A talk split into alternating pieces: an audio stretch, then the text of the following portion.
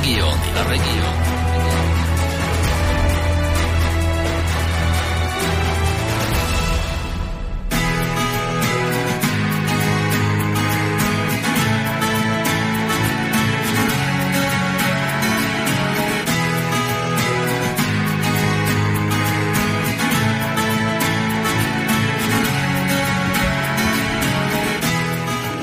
No, takže je štvrtok, 16. hodina na Banskobystrickom Orloji, už ponovom je to Orloj, už sme sa niekde dopočuli, že už máme na Banskej Bystrici, tam na tej veži Orloj, odbilo 16. hodinu, no a na Slobodnom vysielači, ako každý druhý štvrtok poradí, začínajú regióny, naše vaše regióny, a ja najskôr skúsim, či tu mám Tono, počujeme sa? Áno, počujeme sa, tu som. Vítam aj ja, teba, samozrejme hostí, keď sú tam nejakí, a poslucháčov Slobodného vysielača. Dobre, tak buď na príjme, som rád, že sa počujeme, že to funguje.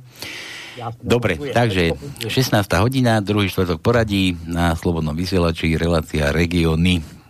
Minulú reláciu sme začali rozoberať, trošku sme sa začali vrtať v politike, mali sme tu parlamentných zástupcov, rozoberali sme, čo ten cirkus, aký drahý je, čo sa tam vôbec robia tí poslanci naši, koaliční naši, asi nie koaliční, a možno opoziční naši, že by aj to nebudú asi naši poslanci. No ale zostali sme pri tejto téme, takže budeme sa trošku vrtať zase politike, pretože politika sa vás všetkých týka. Či bývate v Trenčíne, či bývate v Banskej Bystrici, v Nitre, v Rimavskej Sobote, či bývate v Michalovciach alebo v Košícoch ako Tono. Každého z vás by sa mala politika týkať, každý by sa mal o politiku zaujímať, aby ste boli v obraze, čo kto kedy ukradol, čo kto kedy zobral, čo kto kedy slúbil a nedal, tak ako to my robievame niekedy na našej, na Pánskom. Nikto vám toľko nedá, ako my vám môžeme slúbiť, takže vítajte, ustaďte sa, dnes budeme rozoberať zase opäť politiku. Ja tu v štúdiu vítam opäť po nejakom krátkom, dlhom čase protagonistov, zástupcov strany, politickej strany Slobodného hnutia Obrody. Ja začnem od dámy, či od predsedu? Od čo? Posunky. Začnem od dámy, ja to tu režirujem, začnem od dámy. Takže vítam tu zo Slovenského hnutia Obrody Katku Bokovú. Ďakujem pekne a prajem všetkým poslucháčom Rádia Slobodný vysielač príjemné popoludne. A teraz ideme radom. Takže generálny riaditeľ, predseda strany Slovenského hnutia Obrody Robert Švec. Ďakujem za pozvanie, pekný deň. Ty si podpredseda? Kto je väčší podpredseda, on či ty? Je iba jeden. Dobre, tak podpredseda strany Slobodného hnutia Obrody Štefan Poláčik. Dobrý deň, ďakujem za pozvanie. A ty si čo, člen, či si nejaký? Máš funkciu? Áno, som člen predsedníctva Slovenského hnutia. Člen predsedníctva Slobodného hnutia, strany Slobodného hnutia Obrody, Palo Poprocký. Čau. Dobrý deň, pozdravujem na celé Slovensko. Tak, Slovenské hnutie Obrody. Čo? Čo by som sa vás opýtal? Čo by som sa vás pýtal toľko vecí? Program ste mali, ty si za prezidenta kandidoval, vo voľbách ste boli. A čo nového vo vašej strane robo? Daj. Situácia sa vyvíja dobre, priaznivo z pohľadu Slovenského hnutia Obrody, pokiaľ ide o otázku, ktorú si položil. A z pohľadu občanov nie. Z pohľadu občanov nie. A to by som rovno prešiel možno aj tým aktuálnym veciam, aktuálnym občianským protestom, blokádám a ďalším veciam. V prvom rade sa chcem poďakovať všetkým, aj občianským aktivistom, aj politikom, ktorí konečne, a áno, opakujem to, kade chodím, a vždy tu budem opakovať, lebo to je pravda, ktorí konečne, teda keď padli všetky zákazy a lockdowny, konečne vyšli do ulic a všetci akože bojujú za práva občanov. Takže som veľmi rád, že konečne vidíme aj iných aktivistov a politikov v ulici ako iba zástupcov Slovenského hnutia Obrody, a zároveň chcem aj sarkasticky dodať, že pevne verím, že týmto ľuďom to vydrží aj od októbra, pretože podľa všetkého sa opäť na jeseň spustí lockdown, budú zákazy, Slovenské hnutie Obrody bude v uliciach a som veľmi zvedavý, či títo páni a dámy, ktorí dnes veľmi sa bijú do hrudí, že sú tí skutoční jediní bojovníci a vždy tu boli pre ľudí, budú aj od toho októbra, novembra v uliciach, tak ako my. Takže na tento okamih pravdy si ja osobne veľmi počkám. Za nás poviem iba toľko, my chystáme v najbližšom období dve veľmi dobré aktivity, v nedeľu v Žiline, v pondelok v Bratislave, ale to Katka rozoberie, spomenie. Takže my naďalej makáme, sme medzi vami a privítame medzi nami každého, kto má záujem naozaj pracovať pre Slovensko, ochraňovať ľudí práce na Slovensku, či sú fiktívne zákazy, alebo nie sú. Takže toľko na úvod. No tak potázku, rozšírili sa vaše rady. Ale áno. Postupne, ale isto. Na koľkých rukách to spočítam? Veľa.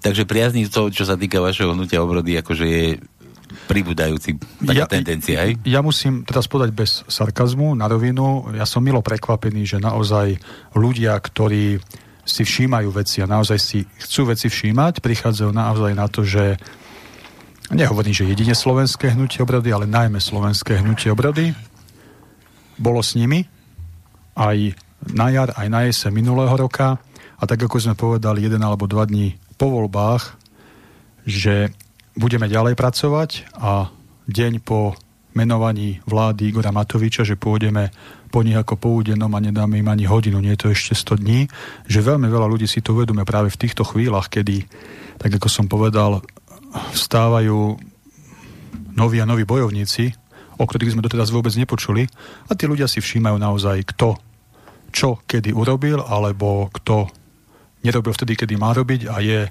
na scéne len posledné týždne a bije sa do hrude, že chce bojovať za Slovákov. Takže toto ma veľmi teší a to je tá odpoveď na otázku, že či sa rozširujú naše rady. Rozširujú sa práve aj takýmto spôsobom, že čím ďalej, tým viac ľudí si to všíma, že ako veľmi súčasní opoziční poslanci v Národnej rade zlyhali a ako zlyhávajú aj naďalej. Tie ich šaškarie momentálne, čo tam predvádzajú sem tam, je síce pekné, ale to gro uniká a keď sa mali postaviť za národ, nepostavili sa. A poviem len jednu informáciu, to je novelizácia zákona o hospodárskej mobilizácii. Ani jeden opozičný poslanec nehlasoval proti tejto novelizácii a myslím, že poslucháči príliš dobre vedia, o čom ten zákon je. A je to obrovský škandál. Takže nech mne osobne nikto z opozičných poslancov nehovorí, že bojuje za ľudí práce na Slovensku. Pre mňa sú súčasní opoziční poslanci v Národnej rade kolaboranti so súčasnou vládnou mocou. Ja sa akože teraz budem tváriť, že som ten občan, ktorý nevie, o čom ten zákon je. Ten zákon je o tom, že keď sa Matovič dobre alebo zle vyspí a tá jeho covidová mafia, tak môže z teba urobiť bezdomovca legálne v súlade so zákonom. Môže ti podľa tohto zákona siahnuť na majetok a tak ďalej. Takže keď za toto a za novelizáciu takéhoto zákona nehlasovali proti, dokonca boli poslanci z opozície, ktorí podporili túto novelizáciu, čo je obrovský škandál, tak nech dnes sa niekto nehrá na to, že ide do ulic a bojuje za ľudí. Je to obrovská hanba. Dobre, ja čo z vás vnímam, teda zo Slovenského hnutia obrody, máte na YouTube nejaký kanál, tu Katka vravila, že ste vraj boli zablokovaní, lebo som taký dlhší čas, ale tam je to proste vidieť. Ale strašne tam vytrča Katka akože pomedzi vás, aj keď protesty boli. Katka, ty si tam s tými deťmi mala rozrobené, keď sa začali, deti sa mali testovať do škôl. Tam ste nejaké, nie že zhromaždenia, protesty organizovali a že nie, že si nedáte šahať na deti. Tam to dopadlo slušne, solidne. Áno, tam to dopadlo slušne. V podstate boli to štrajky rodičov, ktoré som ohlásila pod heslom Ruky preč od našich detí. A išlo o to, že sme žiadali bezpodmienečný návrat všetkých detí do škôl. To znamená bez povinnosti nosiť rúško či respirátor, bez povinnosti testovania dieťaťa či rodiča. Jednoducho sme chceli, aby tie deti nabehli na tú prezenčnú formu vyučovania okamžite, bez výnimky, bez rozdielu.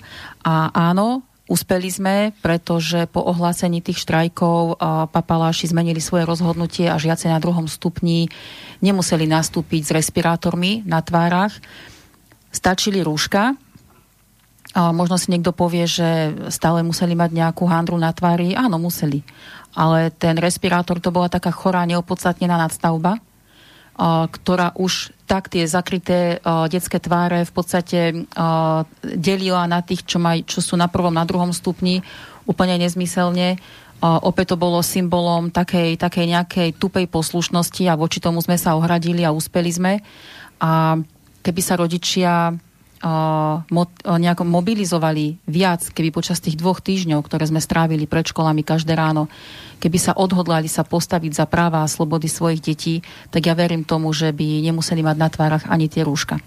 Mm-hmm. Takže my sme išli naplno, podporovali sme rodičov, rodičia nás, stali sme pred školami v rôznych mestách, stali pred školami aj naši kolegovia, ktorí ešte nemajú rodiny, ale uvedomujú si, že to, čo sa deje teraz, bude aj akýmsi zrkadlom našim v budúcnosti.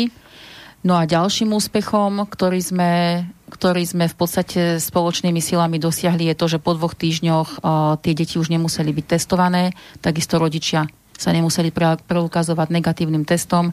Takže toto sme zvládli úspešne a toto som zvládla úspešne aj ja ako mama, pretože moja dcéra nastupovala späť do 8. ročníka a tie 2 blbé testovacie týždne zostala doma, nedala som mu do školy.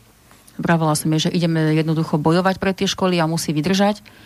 A vydržali sme a nastúpila do školy bez testov, bez šparania v nose. Takže za toto som aj na seba samú hrdá, že sme nepoľavili. A je veľmi veľa rodičov a prípadov, ktorí nám ďakujú, že sa to dalo zvládnuť. Či už pred tou školou, či doma na tom dištančnom vzdelávaní, tie 2 týždne navyše, ale môžu sa pozrieť na seba do zrkadla tí rodičia a môžu sa pozrieť do očí svojim deťom, že ich nezapredali. A ja ešte Katku doplním a dnes budem opäť zlý na politických kolegov. Čo boli zápky po ceste, keď ste išli? Pretože ak nám dnes niekto povie, no čo ste dosiahli tým štrajkovaním, aj tak musia mať rúška deti. Tak ja hovorím, ak by Fico a Pellegrini, veľkí akože bojovníci, vyzvali svojich členov a voličov, aby sa pre tie školy s nami postavili a Fico a Pellegrini by stáli pred tými školami tak ako ja s kolegami zo Slovenského hnutia obrody.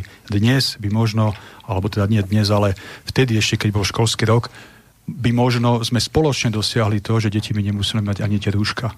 Čiže veľmi sa hnevám na Fica Pellegriniho a túto opozičnú mafiu, že nepodporili túto aktivitu, pretože sme naozaj mohli dosiahnuť v tejto oblasti konečné víťazstvo a to znamená ani respirátory, ani testovanie, ani rúška. Veľká škoda. Ja mám s tou tiež také zmiešané pocity, keď ich vidím pred kamerami, ako že o covide rozprávajú a ja neviem čo, a rúška dole, ja neviem čo, ale do toho parlamentu chodia s tými rúškami, vieš, ale tie tlačovky, keď robia s rúškami, to je chore. Tak jedno propagujem, druhé robím, to ako to je v tom tých kostoloch. Keď si to už naznačil, tak ja si spomínam 1. septembra pred rokom, jeden opozičný poslanec Milan M. pred dávom niekoľko 100 ľudí pred úradom vlády symbolicky roztrhal rúško na 2 časti, akože veľký bojovník proti rúškám. Počkaj, a ten ja sa pozastavím, on je stíhaný? Nemyslím kvôli rúšku, ale či je stíhaný? Myslím, že áno. Lebo si mu daroval, prečo nepovieš kompletne, ako to len pre takých, vieš, keď trestne nebudem nikomu robiť reklamu, dobre, ale myslím, že poslucháči vedia, o kom hovorím. No a ten istý Milan M.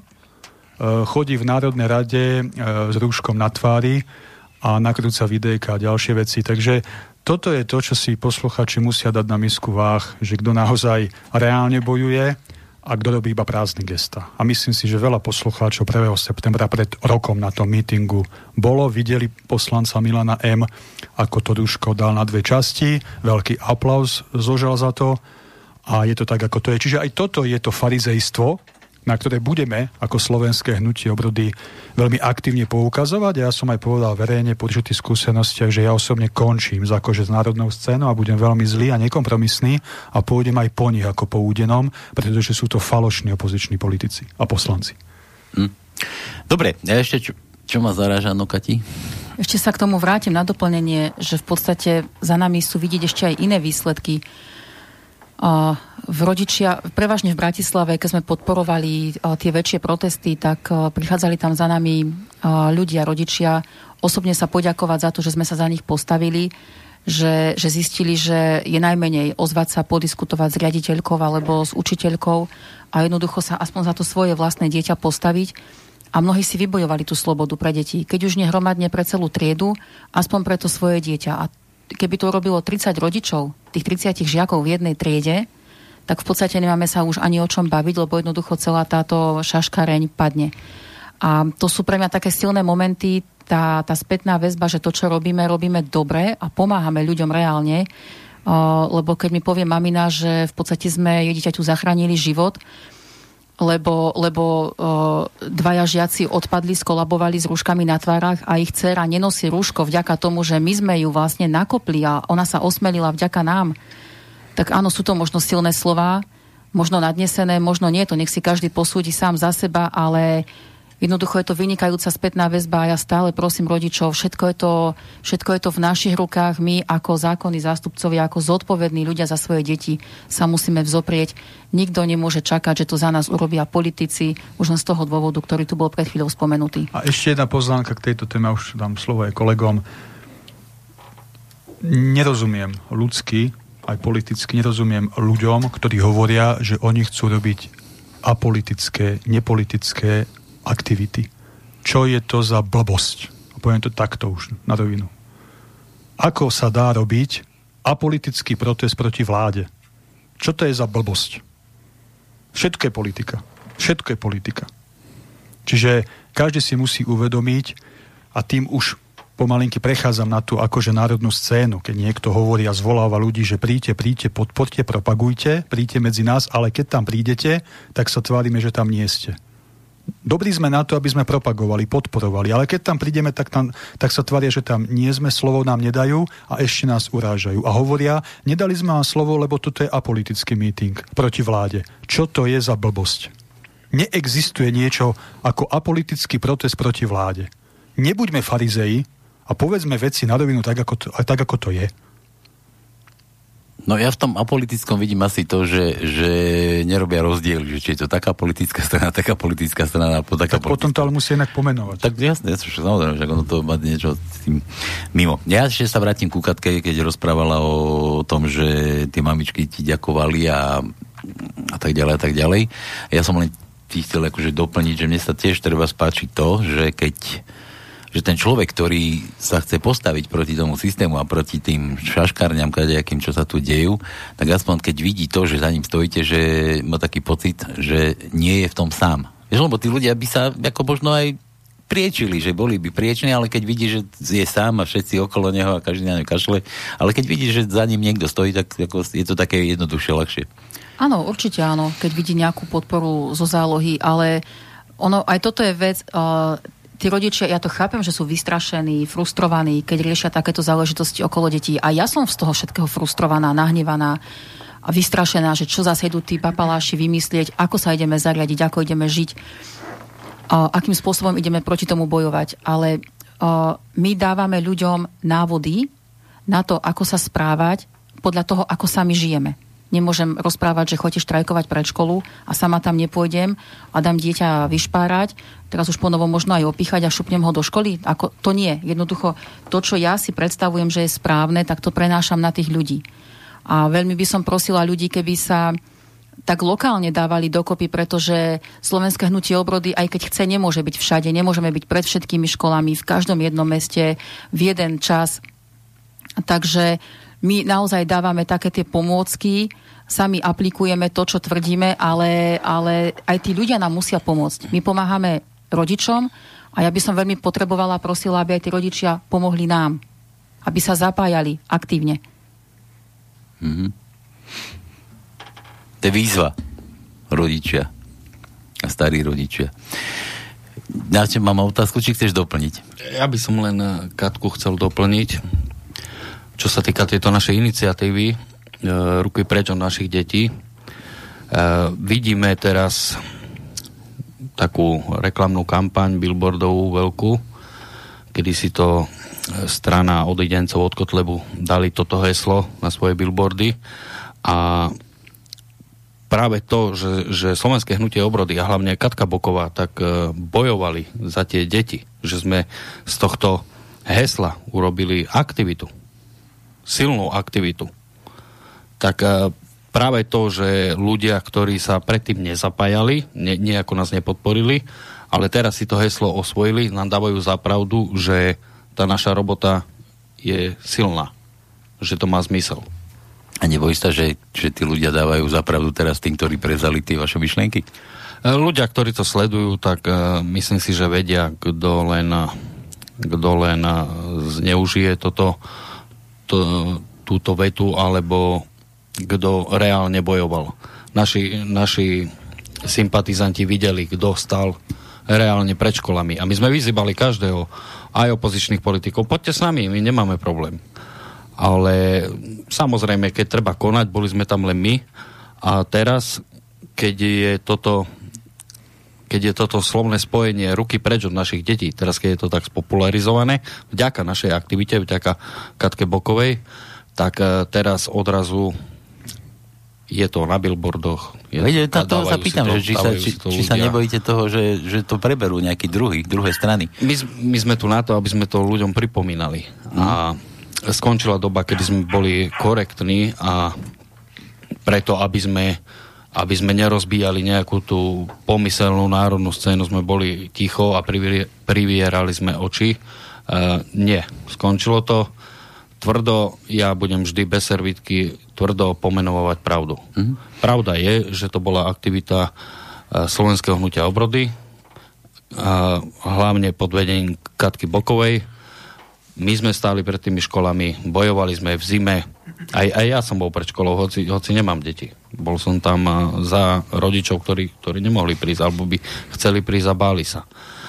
A to je pravda a my budeme ľuďom pripomínať. To, že si to niekto dá na billboardy, pretože má peniaze na tie billboardy, hej, lebo dobre zarába v Európskom parlamente, tak to je druhá vec, ale na to my budeme upozorňovať. Mm-hmm. Ja musím, o Štefanovi je známe, že je taký diplomat a tu tak lietalo vo vzduchu takéto slovičko, že prebrali. Tak ja by som tak upresnil. Ukradli. Tak. To je to slovičko. Ukradli. Neprebrali. My sme nikdy nehovorili, že heslo ruky preč od našich detí sme my vytvorili. To nie. Ale tak, ako som aj na Facebooku napísal, s týmto heslom pracujeme dlhé mesiace. Letáky, plagáty, nálepky. Kto sa pohybuje v kruhoch, vie. Čiže odídenci od Mariana K. toto heslo nám sprosto ukradli, oblepili ním celé Slovensko pod svojím logom a tvária sa, že ho neukradli. Čiže aj toto je to, kde sa nachádza akože národná scéna. Čiže len toto som chcel upresniť.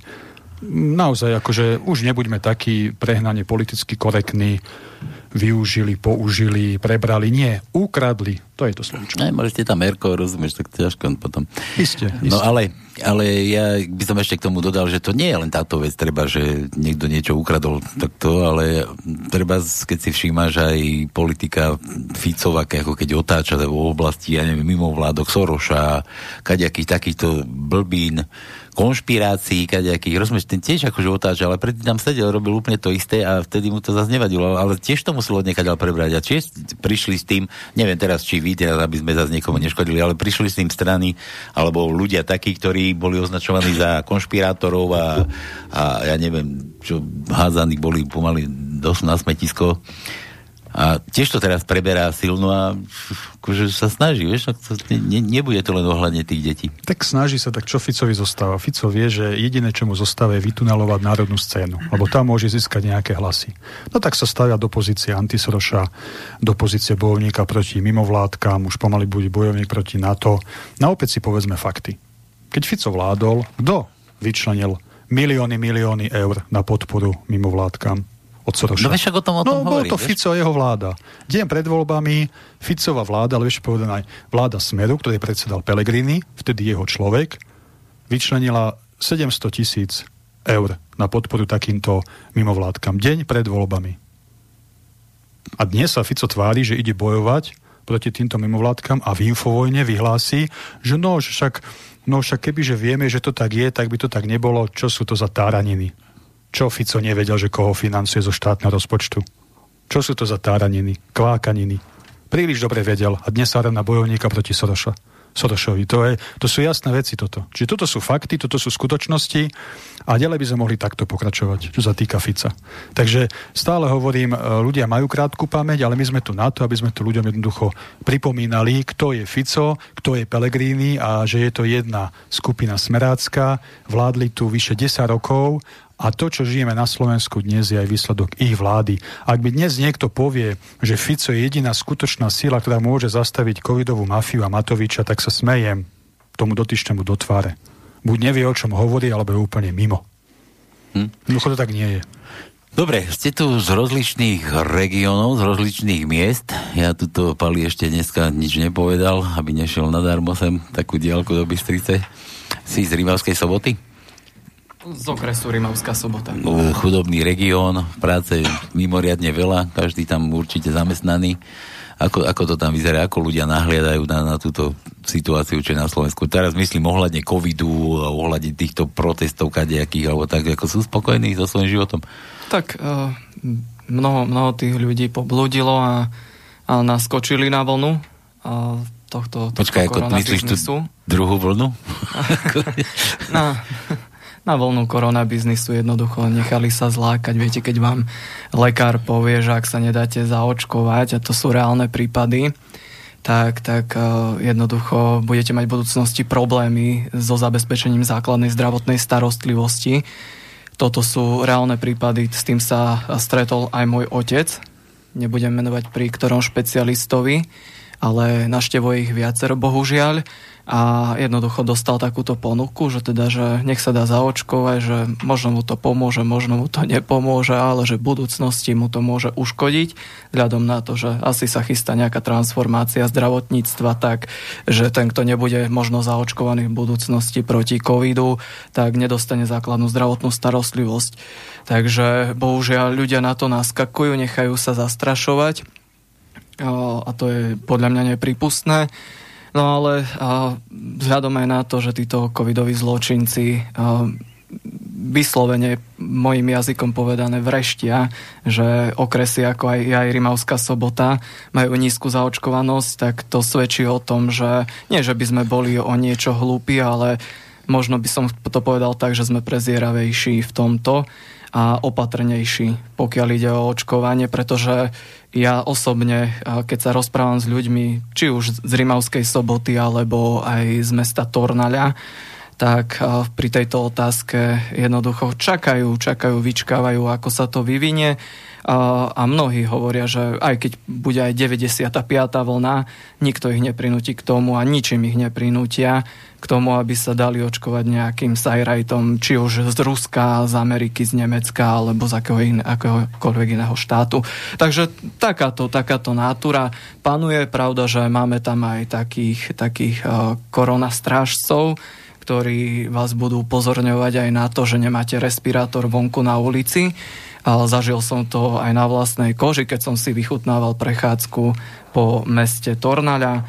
Zastavila ma jedna pani, že bože, či sa nebojím, že umriem, lebo nemám respirátor. Hej, vravím reku, no tak akurát tak svoje vypary budem vdychovať, nič iné, vravím reku, a poškodzovať si dýchací systém takýmto spôsobom nemienim. A jednoducho slušne som jej povedal, nech sa stará o seba a o svoje zdravie. A k tomuto podotknem to, že týmto žandárom, takým tým občianským covidovým nešťastníkom hovorím to, že jednoducho ja som zdravý človek a vôbec sa nehanbím za to a nabádam ľudia, snažíme sa to aj v Slovenskom hnutí obrody cez projekt Staráme sa, našu vlasteneckú kvapku krvi Slovenského hnutia obrody, nabádať ľudí, aby chodili darovať krv. Veď pre Boha, čo viacej potrebujete, alebo aký iný papier potrebujete, ak vám niekto zoberie krv a dajú niekomu inému. Však krv je tá látka v tele, ktorá svedčí o tom, že ste zdraví. Ak vám ju zoberú, ste zdravý človek. Ak nie, tak je nejaký problém, hádam, nie? Vždy sa chodí na krvné testy, keď je problém. Či nie, či sme zabudli aj na protilátky? Či len nejaká vakcína je tu, čo nás oslobodí, alebo čo ľudia musia začať rozmýšľať takýmto smerom. Jednoducho nemôžu podliehať tej propagande. A ešte k tomu podotknem, keď už som tak načeral do môjho súkromia, ja som neabsolvoval dodnes ani jeden test. Pravda, že z okolia ma presviečali, či už aj spolužiaci, alebo keď som ešte chodil do školy, aj spolužiaci, či aj z rodiny. Jednoducho fungovala tá zdavová psychóza, že nebudete môcť ani len do potravín vojsť. No ja som mal ťažko na háku, ľudovo povedané, akékoľvek testy. Vrajím, keď bolo prvé celoplošné testovanie, tak ja som si pozrel tých kvázi bojovníkov, ktorí hovorili pred týmto všetkým, čo sme predvídali v Slovenskom hnutí obrody tiež. že jednoducho som si popozeral tých ľudí, ktorí mali tie silné reči a videl som tie ich skutky reálne, keď išli na to testovanie poslušne ako, a bez servítky, poviem, ako ovce na jatky. A jednoducho potom som si ich, ja som si ich zastavil a som sa ich opýtal, že prečo tam šli. No lebo nebudem môcť ísť do drogérie, lebo nebudem môcť ísť. Vrajem reku, ani mi také hluposti nehovor, vrajem reku, ten obchod je závislý na tvojich peniazoch. A jednoducho v tomto je naša sila. My sme možno pre systém len nejaké paličky, možno nejaké čísla, bezvýznamné existencie, ale ja vám garantujem, Slováci, Slovenky, že ak by sme sa 50 000 napríklad v jednom okrese, dajme tomu, že v Rimavsko-Sobotskom okrese by sa dve Rimavské Soboty 50 000 ľudí zoprelo, prestalo by, nejako by bojkotovalo túto koronafrášku, tak ten systém by cúvol. Lebo ten systém nás potrebuje jednoducho a naša sila je v našich peniazoch. My tie peniaze zatiaľ máme, inak by sa tento cirkus nehral. Tu ide vo všetkom, alebo teda v mnohých veciach hľadajte peniaze. Takže a otvorene treba hovoriť. V tomto prípade už nejde o zdravie, ale o špinavý koronabiznis. Ja si neodpustím poznámku. Milan Lasica vo februári sa nechal opíchať Gebuzínov a dnes už medzi nami nie je. Taká krátka poznámka. No, bolo to jeho osobné rozhodnutie, to treba rešpektovať. A vakcína je sloboda, áno, aby som nezabudol. Už odletel. No, takže toľko by som povedal v Rimavskej Sobote, áno. A pravda, že nič sa nemení na tom, čo bolo aj pred kvázi covidom. Nezamestnanosť stále rastie, po prípade stále viac ľudí, čím ďalej, tým viac aj mojich rovesníkov. Mám 26 rokov, jednoducho aj ľudí v produktívnom veku odchádza do zahraničia, jednoducho ten región sa vyprázdňuje. V našom okrese nemáte problém dom kúpiť do 10 000 eur. Dom s pozemkom. Takže nech sa páči, my pozývame všetkých tých, ktorí túžia po chatách, po rodinných domoch, takých tých možno aj starších, archaickejších, alebo teda tých takých tých... Ale počkaj, toto vás nerozprávajú, lebo tam Kiska príde skúpiť nám všetko. Myslím si, že tam je taká chudoba, že by sa im to finančne nevyplatilo. Takže... Ešte my sme poslucháčom a aj našim sledovateľom slúbili, že dnes predstavíme ďalšieho nášho človeka na určitú oblasť. Tak Pavol už hovoril, ale teda to tak poviem, aby to odznelo. Pavol Poprocký je člen predsedníctva Slovenského hnutia Obrody, zároveň má na starosti aj Banskobystrický kraj, je regionálny zástupca a je aj náš človek pre otázky národnostné, etnické s dôrazom na slovenský juh. A hovorím to preto, lebo myslím, že ešte dnes prídeme aj k takým aktuálnym veciam, ktoré sa dejú na slovenskom juhu. A Palo naozaj vzhľadom na to, že žije v okrese Rimavská Sobota, má veľmi dobré poznatky o tom, čo sa tam deje, ale nielen poznatky, ale zároveň aj ponúkne naše riešenia. Takže toto som ešte potreboval povedať poslucháčom, lebo sme im to slúbili, že ho predstavíme. Tak dostaneme sa k tej téme, hej? Dobre, tak fajn. Štefan, poď. Či ty tiež Rimavská Sobota? Nie, ja som Nitran. Alebo polnitriansky Nitrančan. Tak vy ste dvaja Nitrania, Rimavská Sobota, Martina. Takto to je rozdelené. Ja som myslel, že vy dvaja ste, že niekde od Rimavskej. Dobre, tak ja som chcel narúbať sníhať tú Nitru, lebo to sme rozoberali. Tak poďme do Nitry, teda tam priemysel, úžasné, všetko, nádhera. Ľudia si tam žijú jak bavlnke, skoro ako Bratislava, Kuštík. No, veď Nitra kandiduje na Európske mesto kultúry.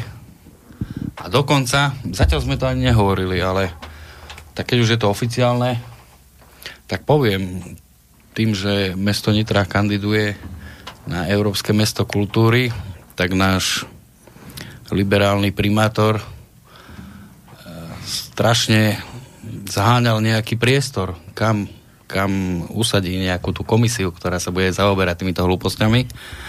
A pátral, hľadal a padlo mu do oka akurát ten priestor, kde sídlilo Slovenské hnutie Obrody. Ja podotýkam od roku 2008. Počkaj, to teraz mi to ozrejmi teraz, čo sa stalo. No jednoducho mesto Nitra vypovedalo nájomnú zmluvu. Nám, Slovenskému hnutiu Obrody. Sídlili sme na tej adrese od roku 2008, neboli nikdy žiadne problémy. Je to budova mestka, ktorá slúži ako sídlo rôznych strán, sú tam smeráci, saskári a kadejaké strany pochybné. Sídli sme tam aj my, Slovenské hnutie obrody. Čiže, ale vy nie ste pochybná strana. To zase nehaže. No a práve preto iba my sme dostali výpoveď z nájmu. Iba my. A ostatní zostali, hej? Všetci zostali. A z veľmi dobre informovaného zdroja, priamo od z Mestského úradu, sme dostali avízo, že za týmto všetkým je sám liberál primátor Hatas. Takže tak škreme oči týmto liberálom, že aj takéto špinavé zbrane používajú. Myslíš, že je to v tom, že... No, jasné, ja by som doplnil Štefana, opäť nebudem taký diplomat ako Štefan, ja to poviem na rovinu, máme informácie, že Hatas má problém s tým, aké hodnoty, akú politiku razí Slovenské hnutie obrody, keďže je poslanec aj za ľudí v Národnej rade a je primátor mesta, pravdaže všímajú si naše aktivity, náš občiansky odpor, naše stanoviska a jednoducho máme informácie, že Hatas sa nemohol zmieriť s tým, že taký subjekt, pevný v kolenách, hodnotový pro slovenský, sídli v mestských priestoroch, tak Hatas prišiel s tým, že musíme odtiaľ dostať výpoveď, jednoducho nás vykopol a taká jednoducho pravda, skutočnosť a tie táraniny o tom, že hľadali miesto pre komisiu nejakej pochybnej iniciatívy je síce pekná kvákanina, ale je to totálna hlúposť, pretože pravda je takáto, ako som pred chvíľkou povedal. A to len svedčí o tom, akí sú tí naši slovenskí liberáli úžasne tolerantní, ako dokážu akceptovať názory iných, akí sú slušní a neviem, čo všetky ešte prídavné mená si dávajú pred svoje mená a pozície. Takáto je pravda. Je to netolerantná banda liberálna a je to len dôkaz toho, že tak, ako ideme po nich, pôjdeme aj naďalej po nich a že robíme to veľmi dobre. Pretože ako Štefan povedal, ak by sme to dobre nerobili, tak by sme na Farskej 5 dnes ešte sedeli.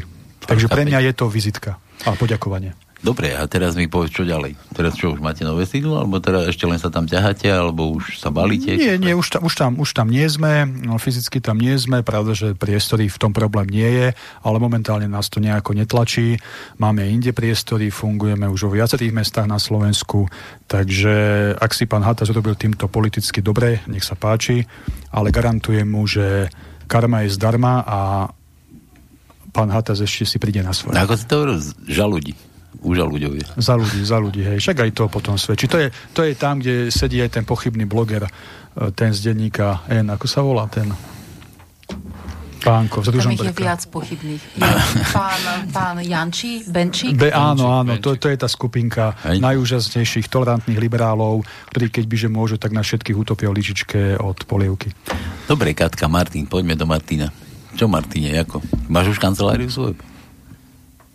V Martine máme priestory, kde sa stretávame, veľmi pekné priestory, elegantné. A kde to je? Ja tam prídem povedať. Martine, čaká nás premiéra. Nebudem do toho viac šprtať, pretože martinským liberálom z progresívneho Slovenska leží v žalúdku. Čaká, že výpoveď dostaneš, hej? Nedostaneme výpoveď, ale tam nás nevedia liberáli rozdýchať. My sme im trošku vstúpili na otlak už našou nočnou sviečkovou manifestáciou na Národnom cintoríne v Martine. To bolo v novembri, myslím. Takže odtedy nás majú taký záľusk si robia, ale nám to neprekáža v našich aktivitách. Dokonca sme podporili vlastne slávnosti memoranda národa slovenského, ktoré sa konali v Martine, kde bol prítomný aj Boris Kolár a ostatní nejakí zástupcovia politických strán. Samozrejme, tam boli aj progresívne Slovensko, malo zastúpenie v nejakých svojich členoch. Nerozumiem, čo na takomto podujatí robili práve oni. Ale veľmi pekne nás odprezentovali, za čo im ďakujem. Šupli nás do živého videa, takže sme mali veľký úspech. Vlajka bieleho dvojkríža viala aj na kanáloch progresívneho Slovenska. Takže fajn robota, chlapci. No a ideme ďalej. Jednoducho v Martine sa stretávame pravidelne na diskusiách nespokojných občanov. Doteraz to bola každá sobota. Od zajtra organizátori rozhodli, že to bude každý piatok o 17. hodine pred obchodným centrom Galéria. Stretávame sa tam v podstate taká už skupina ľudí, ktorí vytvorili takú vlastnú bunku. Debatujeme, preberáme aktuality. My sme vlastne takí martinskí glosátori. A má to u ľudí veľmi dobrý ohlas, pretože každým jedným týždňom je nás viac. Pridávajú sa ľudia, ktorí vychádzajú z obchodného centra A toto je akcia, ktorú si určite nenecháme zobrať nikým. Opäť sa nás progresívci len snažia napodobniť, robia nejaké autoštrajky, vytrubujú pred mestským úradom a tak ďalej. Ale my, všeobecne Slovenské hnutie obrody, už počas toho núdzového stavu, jedného, druhého, počas lockdownov, ťahalo ľudí do ulic, pretože to je naša cesta dať ľuďom najavo, že tú slobodu máme vo vlastných rukách a pokiaľ je to ako len trošičku možné, budeme sa stretávať na námestiach, v uliciach, priamy kontakt, žiadne sedenie v autách. K tým autoštrajkom sa vrátime, keď to bude nevyhnutné a keď to budú ľudia vidieť ako jedinú cestu na stretnutie. Ale naša práca je v teréne jednoznačne. Mm-hmm. Ja by som... Môžem? No, dobre, tak poď. Si predseda, poď. Dokončil tú myšlenku. Mňa to tak vždy tak nadchne, keď tí liberáli nás kopnú do zadku. A povedzme aj s tou farskou päť, že nám dali výpoveď a podobné veci, lebo ja si vždy hovorím, mám takú životnú filozofiu a riadím sa v tej životnej filozofii aj takým výrokom, že keď ťa kopnú do zadku, vedom si, že si vpredu. Takže vždy, keď nás tak nakopnú, tak vždy tak podskočím, že jaj, fajn. Vtedy si uvedomujem, že to, čo robíme dobre. Hej? Čiže to som chcel takto povedať. A ďalšia vec, to, čo Katka spomínala, ja som tu, v tomto štúdiu 20. júna vyzval opozičných poslancov v Národnej rade, aby sa pripojili k nášmu občianskému odporu. Aby už dnes, teda toho 20. júna, alebo tie dni po 20. júni vyhlásil verejne, že ak Matovičová covidová mafia na jeseň opäť zatvorí štát, že vyhlásia už teraz, že nebudú rešpektovať ich nariadenia a ich zákazy. Takže aj bolo to aj medializované, nikto z tých akože opozičných poslancov na to nereagoval. Takže aj to je dôkaz toho, že im nejde o vás, im nejde o Slovensko, sú to len panáčikovia. A ďalšia vec, 7. júla som vyzval odbory, aby vyhlásili časovo neohraničený generálny štrajk. A to bolo na margo toho škandalózne rozhodnutia úplatných ústavných sudcov, ktorí zmarili referendum o predčasných voľbách a odborári sa tvária, že nič sa nedieje. Tak sa pýtam, za koho kopú odborári? A na to nech si odpovie každý sám. A posledná poznámka. Som rád, že bývalý predseda vlády Vladimír Mečiar vo vašom rádiu, ak mám správne informácie, konštatoval, že práve na základe zmareného referenda, pokiaľ je rozhodnutie ústavného súdu, sa prikláňa k názoru, že občania majú právo aktivovať článok 32 ústavy Slovenskej republiky, že majú právo na občiansky odpor. Som veľmi rád, že bývalý predseda slovenskej vlády to povedal v tomto zmysle, v tomto duchu a je to dôkaz toho, že to, čo my sme započali 20. oktobra 2020 je správne, a postupne na to ľudia prichádzajú. A Vladimír Mečiar stál pri tvorbe súčasnej ústavy slovenskej, čiže niečo na tom asi bude. Už ti nedám slovo, lebo si mi zobral myšlienku. Nie, nezobral som jej myšlienku, ja som sa chcel tomu odporu dostať potom neskôr, že keď zase sa vrátime do interiéru, lebo ty si bol toho takým protagonistom, že si vyhlásil odpor. Ale takto tam sa ešte dostaneme, ale to som chcel, že Katka, ty si vravela, že v Martine... diskutujete s ľuďmi, že tam máte ten diskusný alebo taký ten kružok, že im pred tým obchodným centrom a že je to skupina alebo skupinka. Je to skupina. Skupina. Je to zoskupenie odhodlaných a nahnevaných občanov. Dobre. A nielen z Martina, ale aj z Turčianskych Teplíc dokonca prichádzajú. Tam som sa chcel, že máme tu Pala a tam, vy tam čo robíte? Tam v tej Rímavskej či v Tornali, či kde? Ty kde máš skupinku? Momentálne to ide cez kolegu Pavla Skýpalu z Poltára. A tam je skupina a tiež takto odhodlaných a nahnevaných ľudí. A tiež dosť početná. A zatiaľ to v Rimavskej Sobote, zatiaľ sme to tam nerozbehli, ale v budúcnosti, ak to takto ďalej pôjde, že po odchode Lucifera Františka II. Zo Slovenska zatvoria Slovensko, tak to určite rozbehneme aj v Rimavskej Sobote. Či už autoštrajkami, alebo teda na námestí v Rimavskej Sobote. Zatiaľ tam jednoducho ľudia tým, že prestávali nosiť rúška a kladli ten aktívny občiansky odpor. Plánujete tiež také niečo? Ako? Plánujete také niečo? Áno, plánujeme a aj tam vstúpime liberálnym aktivistom na otlaky, lebo v podstate v Martine je taká odnož, alebo teda v Rimavskej Sobote je taká odnož martinských liberálov, takže v podstate oni sú v prepojení a musíme byť aj my v prepojení, jednoducho určite nebudeme ticho a... Štefan, nedám ti už slovo. Štefan, vy vidíte, akú skupinku máte? No my hlavne operujeme po celom Slovensku. Počkaj, ja sa nepýtam na chirurgické zákroky, nejakú skupinku máte. Máme, jasné, že aj v Nitre máme svojich sympatizantov, aktivistov. Naposledy sme robili aj diskusiu s občanmi v Nitre na námestí, vlastne na pešej zóne. Všetkým liberálom vystrelilo dekle. Vo veľmi priateľskej atmosfére robíme tieto naše občianske diskusie a vždy s tým nahneváme veľmi veľa liberálov, to sa mi páči, ale snažím sa aj ja, aj s predsedom, keďže obidvaja pochádzame z Nitry, snažíme sa byť na čo najviac miestach. My sme aj slúbili predčasom Slovákom ešte predtým celou tou šaradou s koronou, že budeme chodiť do ich regiónov, že prejdeme každé mesto. Katka povie viacej o tom, čo plánujeme teraz, ale snažíme sa, aby sme prešli každé okresné mesto na Slovensku. Už sme ich zopár prešli a v tomto budeme aj pokračovať. Mm-hmm.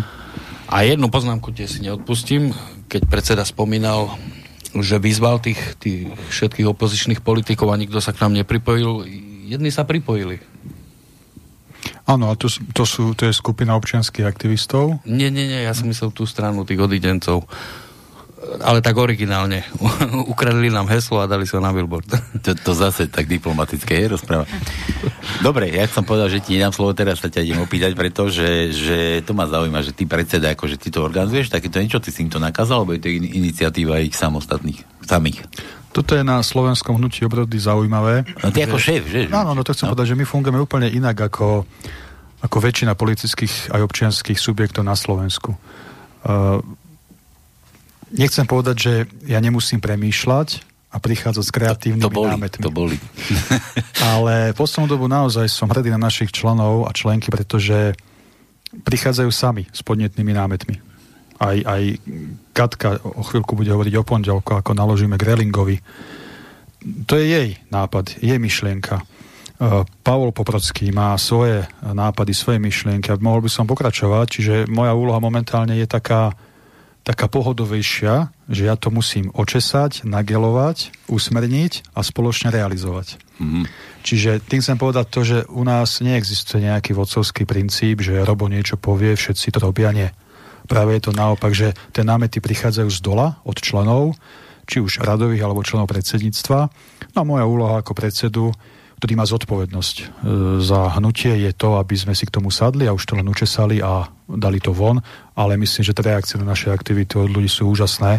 A to, že sme naozaj blokovaní, čo sa týka médií všade, okrem slobodného vysielača, aj to je dôkaz toho, že sa boja toho, že SHO to robí naozaj dobre.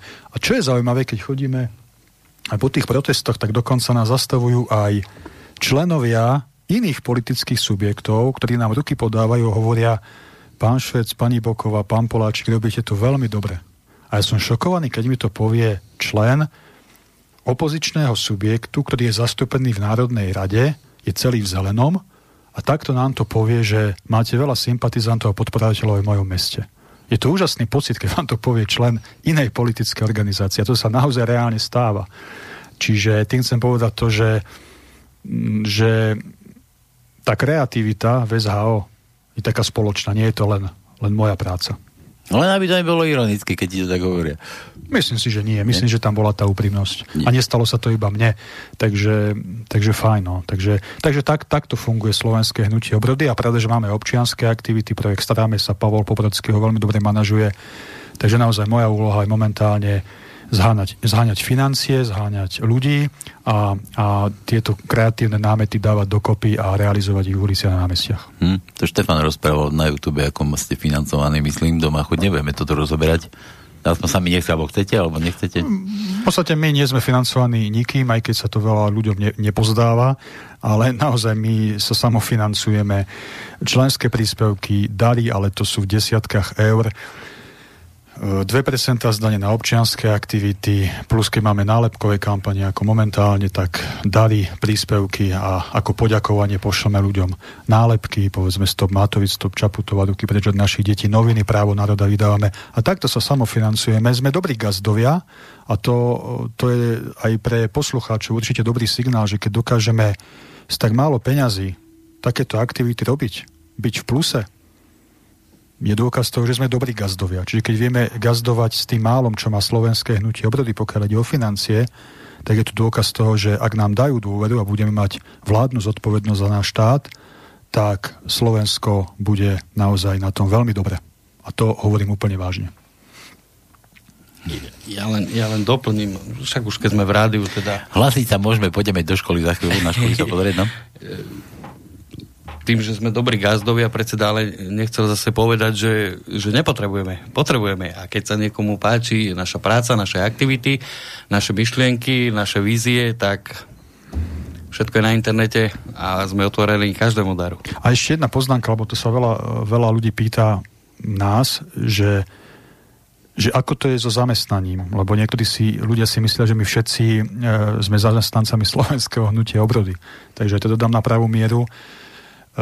Poviem len tí, čo tak najviac vyčnievajú z SH mediálne, to je Katka Boková, Štefan Poláčik. Oni nie sú zamestnancami slovenského hnutia obrody. Oni chodia do práce, majú svoje súkromné životy, Katka má aj rodinu, 2 deti a popri tomto všetkom sa venujú naplno slovenskému hnutiu obrody. Jediným zamestnancom slovenského hnutia obrody som ja. Ako predseda môžem sa naplno venovať hnutiu. Takýto je stav, takáto je skutočnosť. Takže žiadne firemné auta, firemné telefóny, notebooky, naozaj my to robíme, pretože veríme tomu, čo robíme, že je správne a budeme v tom pokračovať. Takže myslím si, že čo sa týka financovania, že sme naozaj to podstatné a to dôležité posluchačom vysvetlili. Ja som sa pýtal, či to tu ideme rozoberať. Ja som sa len povedal, že nájdete si na YouTube tam Štefan... Nie, ale však my s tým nemáme problém, aby sme to povedali. Nie, pretože by bol problém, že budeme sa tu zdržiavať akože takými vecami. Že to máme. Aha, ešte Katka sa hlási. Ja by som to iba tak uzavrela, že pred pár týždňami sa nám ozvali sympatizanti, podporovatelia z Oravy, ktorí nám napríklad pomohli takým spôsobom, že na svojej ploche uverejnili naše transparenty alebo billboardy. A takýmto spôsobom nám takisto vedia ľudia pomôcť. Jednoducho, ak majú priestor, možnosti, môžu nám pomôcť nejakou plochou, kde budeme viditeľní, aby sa o nás dozvedalo čo najviac ľudí. Jednoducho tých spôsobov pomoci je veľmi veľa a určite si každý poslucháč nájde to svoje, ako by vedel prispieť k našej spoločnej veci.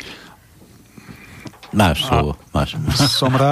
Som rád, že sú dávno za nami časy, kedy sme vyšli do ulic medzi ľudí a prvé, čo bolo, vy ste od Mariana K.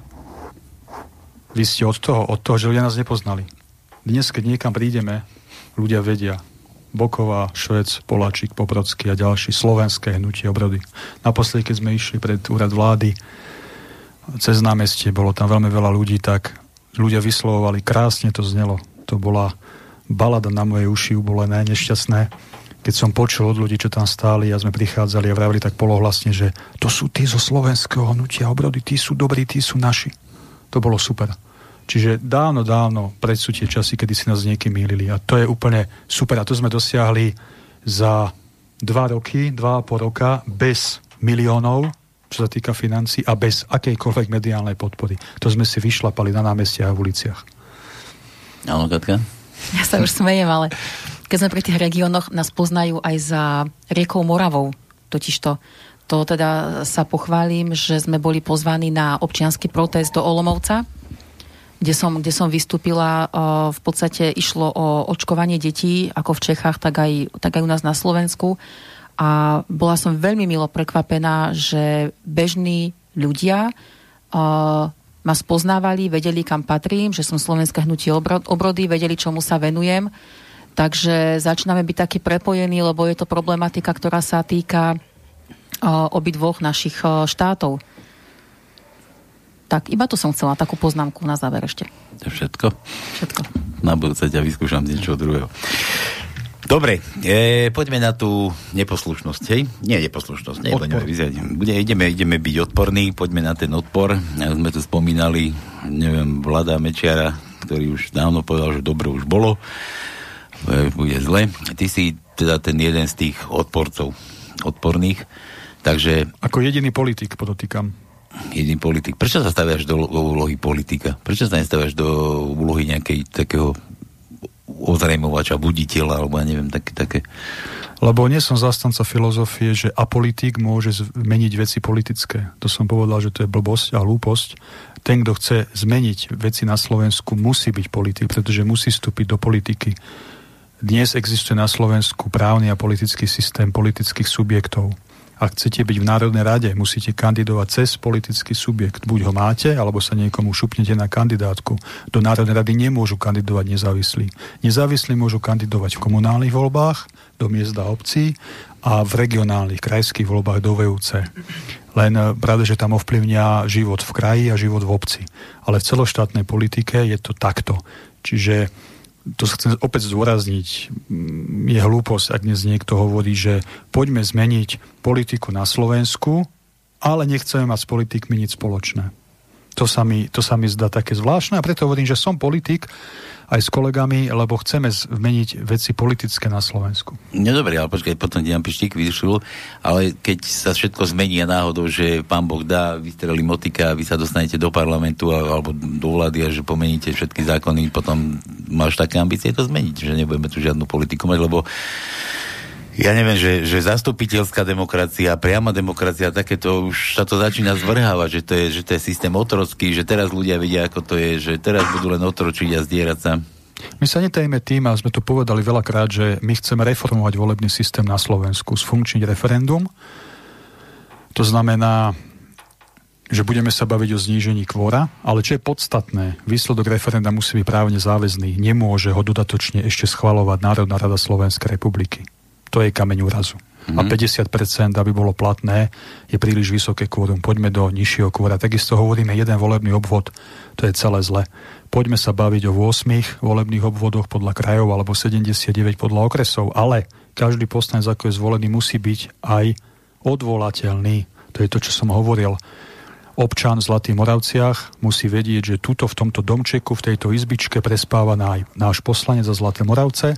A keď ma nahnevá, tak mu zazvoním na zvonček, tej izbičky ho vytiahnem a budem sa ho pýtať, Jožko, čo robíš v tej Národnej rade? A Jožko bude musieť odpovedať. A keď zistíme, že nerobí nič, len zahníva, bere 5000 mesačne, tak pôjde dole z Dušky. Alebo z Jablone. Toto hovoríme otvorene. Chceme reformovať volebný systém. Ale máme veľký rešpekt k priamej demokracii, pokiaľ ide o ten švajčiarsky model a tým sa nejako netajím, lebo na Slovensku musí ešte prebehnúť taká osveta, aby sa ľudia naučili zodpovednosti za priamu demokraciu. Čiže tam by som bol veľmi, veľmi diplomatický, pokiaľ ide o také čosi, že skopírujeme jeden systém, ktorý niekde funguje 200 rokov a teraz ho importujeme alebo vložíme do života na Slovensku a čakáme, že sa hneď uchytí. Myslím si, že toto nie je správna cesta. Slováci na to musia si zvyknúť a musia na to aj, poviem to otvorene, mentálne dospieť, aby sme mohli fungovať ako Švajčiari, pokiaľ ide o tú politickú zodpovednosť. Štiu? Ja som tiež chcel zareagovať ešte na tie apolitické protesty, čo je totálna hlúposť a hlavne na tých apolitických aktivistov. A chcel by som aj ľudí vyzvať, aby si dávali pozor na takýchto ľudí, pretože ja keď mi niekto povie, že apolitický aktivista, tak hneď zbystriem a hneď je ten človek pre mňa podozrivý. A môžeme to sledovať už dnes a už sa to stalo aj v minulosti, nebudem konkrétne spomínať, ale už dnes, keď niekto o sebe tvrdí, že je apolitický a ide robiť politické protesty, na ktoré si pozve vybraných politikov, tak on nie je apolitický. Sú to ľudia, ktorí odpozorovali túto aktivitu v zahraničí, že sa to takto robí a to, že vyhlasujú, že sú apolitickí, veľmi vyhovuje, pretože oni na tých námestiach iba popisujú problémy, vykrikujú, jak je všetko zlé a za nič nezodpovedajú. nemajú žiadnu príslušnosť politickú, verejne ju nepriznávajú, nemajú žiaden program, nejaké štruktúry, ani nič, nikomu sa nezodpovedajú. Môžu tárať od rana do večera na tých námestiach, takto na seba nabalia ľudí. Tým ľuďom sa to páči, že oni rozprávajú to, čo chcú počuť, tí ľudia vlastne. A pred voľbami, ten, ktorý aktivista, podľa toho, koľko ľudí má na seba naviazaných, lebo 2 roky rozprával hlúposti na námestí, tak má na seba ľudí naviazaných, tak keď príde nejaká politická strana, čo môže byť totálne iné politické smerovanie, ale dá mu výhodnú ponuku, aby kandidoval za nich, tak sa pichne k ním.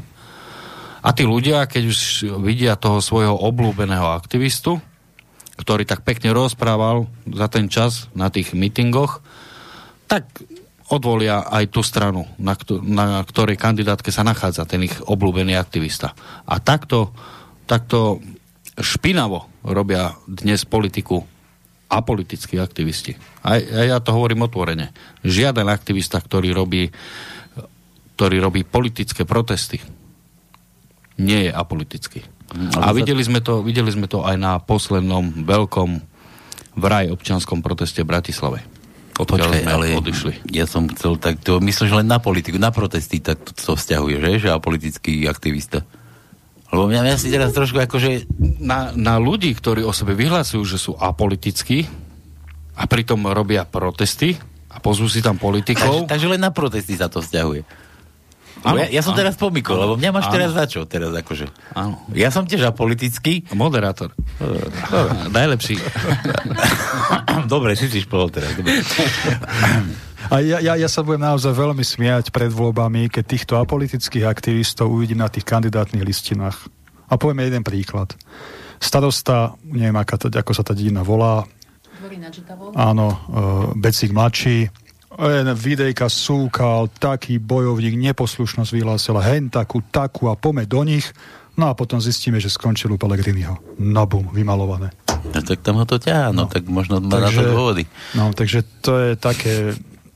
Ale je to pekný, pekný živý príklad toho, aby si poslucháči naozaj dávali pozor na takýchto aktivistov, ktorí sa odrazu objavili, pol roka nakrúcajú videjka svieže, majú čísla a potom skončia u štandardnej koidovej mafii, tak ako tento pán starosta. Dobre, Štefán, ja sa ešte k tebe vrátim. Tu už si mi teraz dvihol lego. Škaj, si pohľadkam.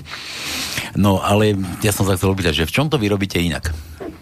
Si spomínal, že len nasľubujú, popíšu situáciu, žiadne riešenia. V čom to vy robíte inak? No, v prvom rade... Chcel som nechať Katke, aby toto povedala. Ťažká otázka na teba, Katka. Nie. Ja to dopoviem. No. V prvom rade my nerobíme protesty, hej, pretože vykrikovať z pódia... Jako neorganizujete, to sme tu rozoberali, ale pripájete sa.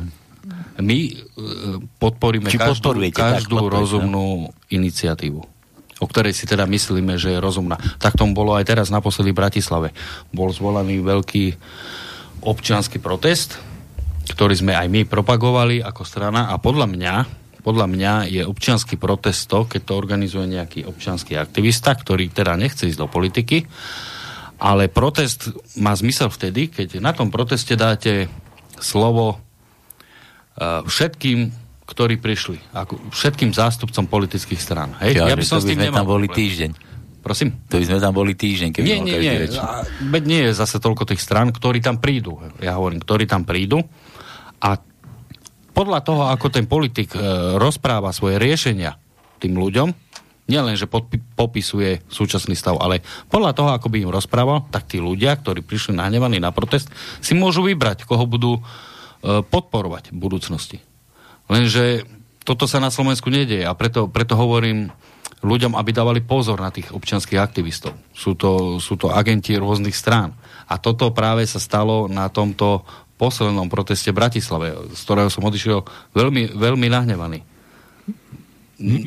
Musím nadviazať na Štefana. Opäť to tak krásne, diplomaticky ten Štefan povedal, ja to zaklincujem. Tak takto.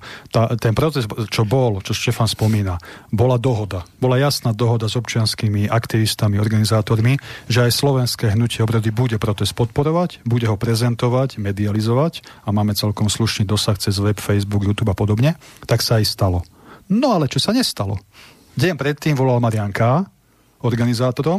Tu slúbil, spomínaš, ja poznám jedine Anna K., to je speváčka. Slúbil organizátorom, občianskym aktivistom peniaze, akože pomôžu chlapci od neho. No dobre, súhlasili občianski aktivisti organizátori. Ten, čo tam vybudoval to stanové mestečko. No a my sme tam prišli v sobotu a zistujeme spolu s tisícami ďalších účastníkov, že máme tú zelenú predvolebnú maškarádu. A jediný, kto tam mohol v podstate mať hlavné slovo, boli zelení, dali slovo aj Katke Bokovej. No a ja som tam stál na tom peknom priamom slnku 2 hodiny. Ďakujem, však aj vitamín D treba dodávať a nachytávať. A nakoniec sme zistili, že dohoda bola taká, že vystúpim. Nemal som problém, aby vystúpil aj Marianka, aby vystúpil aj Fico, aby vystúpil aj neviem kto. Pre mňa, za mňa nech tam vystupuje, kto chce. Ale nakoniec som zistil, bolo mi povedané, že nevystúpim, že keď chcem, môžem rečniť pre prezidentským palácom, že tam sa presunieme. No tak som mu hovoril, milému občianskému aktivistovi Braňovi. Hovorím, Braňo, ak teraz porušíš dohodu, tak zabudni na nejaké slovenské hnutie obrody a už v živote neprídeme na takéto podujatia, nebudeme ho podporovať. Porušil dohodu? Takže už nikdy mňa ľudia neuvidia na týchto farizejských akože občianskych protestoch. To je môj osobný postoj. A ja budem čas a financie osobne venovať iba do aktivít a projektov slovenského hnutia obrody. Ak do mňa bude chcieť vidieť a počuť, môže prísť za nami. Každé 2 týždne budeme v inom okresnom meste. Toto je môj osobný postoj. Ale nikomu členov SHO nebránim, aby takéto pokrytecké občianske aktivity podporoval. Je to na každom, aj to jeho slobodná vôľa a rozhodnutie. Čiže toto sa stalo a preto som aj napísal na Facebook, že sú to úplatní občianski aktivisti. Pretože sa nechali uplatiť Marianom K. a za tým si stojím. Dobre, ja tu mám poslucháča, teraz nedám nikomu slovo. Dáme poslucháča, či nedáme poslucháča? Ja som aj zdvihol, vydrž. Haló, haló? Áno, haló, haló. Ja ťa počujem. Kto si, čo si, prečo si, čo sa chceš opýtať? Dobrý deň, ja som Jaro, žijem vo Fínsku. Aha. Už viac ako 5 rokov. To všetko, jak ako páni a dáma hovoria, to je všetko pravda. Tu ako súhlasím s tým. Sledujem si situáciu na Slovensku. No neviem, či majú také informácie, že 800 takzvaných amerických vojakov, ktorí bojovali tam v Pakistáne, či kde to tam, ich stiahli na Ukrajinu. Vedia slovensky, učili sa v Amerike a sú pripravení na to, že aby teraz je polícia, aby diskredovali políciu a že oni budú v podstate zasahovať. Budú všetko riadiť proti tomu, aby proste ľudia sa dali očkovať. Počkaj, ty sa chceš niečo opýtať, alebo toto máš pre nás nejakú novinku, ako správu? Nie, chcel by som sa opýtať, no to je novinka v podstate. Dneska som sa o tom dozvedel zo seriózneho zdroja a v podstate ja rozumiem všetkému, čo oni rozprávajú, všetkému ako chápem, ale nechápem, že napríklad, samozrejme, že ľudia ako jak včera boli tie protesty, polovička bola za, druhá nie. To je ťažko presvedčiť niekoho v podstate. Ja neviem, že by sa proste vyšli tou správnou cestou. No. Kto chcete mu povedať? Lebo tu napríklad vo Fínsku to funguje, všetci sa tam ohňajú vo parlamente, vo Fínsko, ekonomika a tak ďalej. Tuto funguje proste, ja neviem, tak, jak bolo u nás za socializmu. Každý pestuje, dodáva do marketov svoje výrobky, málo čo dovážajú. Proste ja viem, že čo oni myslia, že sú, jak bolo tak niekedy. Ale ja neviem, jak... Včera napríklad som sa tiež pochytil so synom, bo začal mi prednášať o tom očkovaní, no jak ja ho presvedčím? Vysvetľujem mu a tak ďalej. Nie, to všetko vyprchá z neho. Tak ono, pravdu máš v tom, že už v rodinách to robí kadejaké rozbroje. Presne tak, ako vravíš. Ty máš so synom problém? Už. Takže ja ani neviem, ja chápem celú situáciu i to, prečo to vzniklo, jak to vzniklo, sledujem to všetko, infovojna, to budem si dodať český, slovenský, ale ja neviem východisko. Neviem, len toľko som chcel. Dobre. Ani, že by ľudia vedeli, že podľa mňa, i koľko som si myslel, oni chcú robiť Majdan na Slovensku. Oni sú len figurky. Ako myslíš tých opozičníkov a koaličníkov, hej? No, čo tam Mantakovič a celá jeho perekuťa. Jasné, a aj tých opozičných dúfam tam radiš. No to... Hej, to sú len figurky. Jasné. To je nič. Tak by som povedal. Bola von der Leyenová. Vykradnite, robte čo chcete, ale robte segregáciu. Máme plno migrantov v Nemecku, nasťahujeme ich do bytov, ktorí ľudia poumierajú, po tým očkovaní nasúkame ich tam a tých schopných si necháme v Nemecku. Konec. Toľko asi. Dobre, čau. Ďakujem, ja budem reagovať, ak môžem. O tých vojakoch máme my informácie.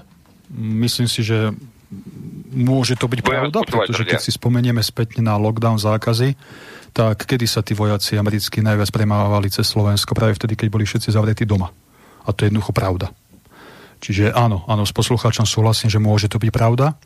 A pokiaľ ide o to, ako to riešiť, to je to, ako aj Štefan spomínal, my nie iba kritizujeme, my aj reálne ponúkame, ako by sme to riešili my, ak by sme mali zodpovednosť za občanov. A my otvorene hovoríme od začiatku. My by sme to celé postavili na dobrovoľnosti, ktorá by bola ale postavená na slobodnom prístupe k informáciám. A to je veľmi dôležité. Pokiaľ ide rúškovanie, testovanie a očkovanie, nám nevadí, že sa niekto dá zaočkovať. Dobrovoľne, že sa rozhodne, alebo je donútený zamestnávateľom a podobne. Je to jeho buď slobodné, alebo čiastočne slobodné rozhodnutie. Nám vadí to, že my, čo sa nechceme dať očkovať gebuzinou, sme diskriminovaní a budeme znevýhodňovaní. Toto nám vadí. A to, že sa tu porušujú zákony slovenské, ale aj medzinárodné právo, ako keby nikomu nevadilo. Čiže my, ak by sme mali tú zodpovednosť, by sme verejnoprávne médiá nastavili tak, aby si v nich mohol povedať každý to, čo chce, myslím, z tých lekárov, odborníkov a vedcov. By sme robili diskusie, ale diskusie nie, že sa tam zídu štyria, Sabaka a jeho klony a hovoria to isté, ale inak. Sabaka, to je ten lekár. Tri jeho klony a hovoria všetci to isté, ale inak. To nie je slobodná diskusia, to je vymývanie mozgov. My by sme normálne robili každý týždeň okrúhle stoly, nech diskutujú dvaja takí, dvaja onakí a poďte do seba, poďte, dajte si do tela slovne a ukážte národu, čo reprezentujete a kde je tá pravda. A potom by si Slováci mohli slobodne vybrať, či sa dajú testovať, nedajú testovať. Čiže toto je naša ponuka a pokiaľ ide ešte o tie občianske diskusie, to tiež nadviažem na poslucháča, toto je tá naša cesta, ako Štefán spomínal, nie protestovať, ale ponúkať ľuďom, aby prišli na námestia a chodia, to sa im chcem poďakovať, aby zobrali mikrofón do ruky a si slobodne povedali, čo chcú a to sa deje.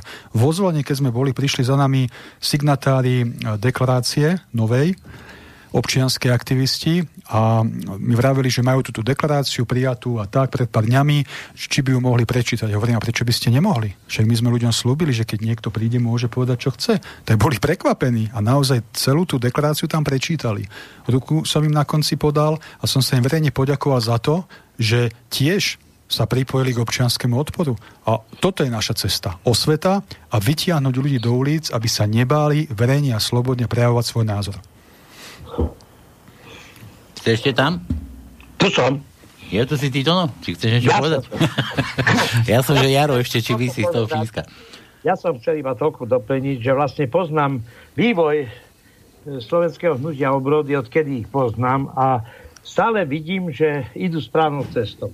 Pretože aj podľa mňa treba zvyšovať dôveru ľudí v politikov. Ale nemyslím voči vlastné, aby nemali vlastné ego tak, že oni sú nezmiliteľní alebo že sa nevedia miliť, ale tá dôvera sa musí zvyšovať, pretože až zvýšenou dôverou dostaneme ľudí k urnám a až urny rozhodnú, aby volili tých ľudí, ktorí vlastne ich nielenže by som povedal presviečajú rečami, ale najdôležitejšie u takýchto subjektov sú činy. A činy v rámci slovenského hnutia obrody sú stále evidentnejšie a ja im držím palce, aby presviečali čím viacej a viacej občanov Slovenska, pretože iba toto nás môže zachrániť.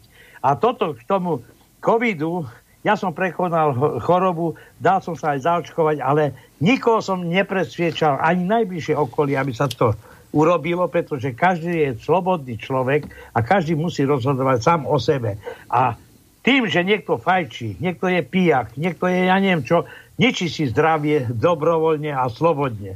Takisto aj o inom životnom štýle vie každý sám rozhodnúť. A toto vlastne nechajme na ľudí, nech sa sami rozhodnú. Keď sa mu niečo stane, nech si spýtuje vlastné svedomie a nech nenadáva na niekoho, ktorý ho donútil niečomu, čo sám by nechcel. To je všetko z mojej strany. Pokiaľ ide o tie aktivity, tak ja by som len chcel pripomenúť poslucháčom, že my sa nevenujeme iba covidovým aktivitám. My napríklad veľmi reflektujeme aj vývoj v krajoch, v regiónoch slovenských. Je tu Pavol Popradský a to aj tak presmerujem na neho. My sme podporili, a to je ďalší dôkaz toho, že my nemáme žiadne delta mutácie našich ek, nie sú také veľké naše ega, ale vieme podporiť rozumnú vec. My sme podporili aj aktivistov vo Zvolene, ktorí bojujú za nejakú veľmi dobrú vec. A Pavlovi dám slovo, nech povie, o čo tam konkrétne ide v tej aktivite.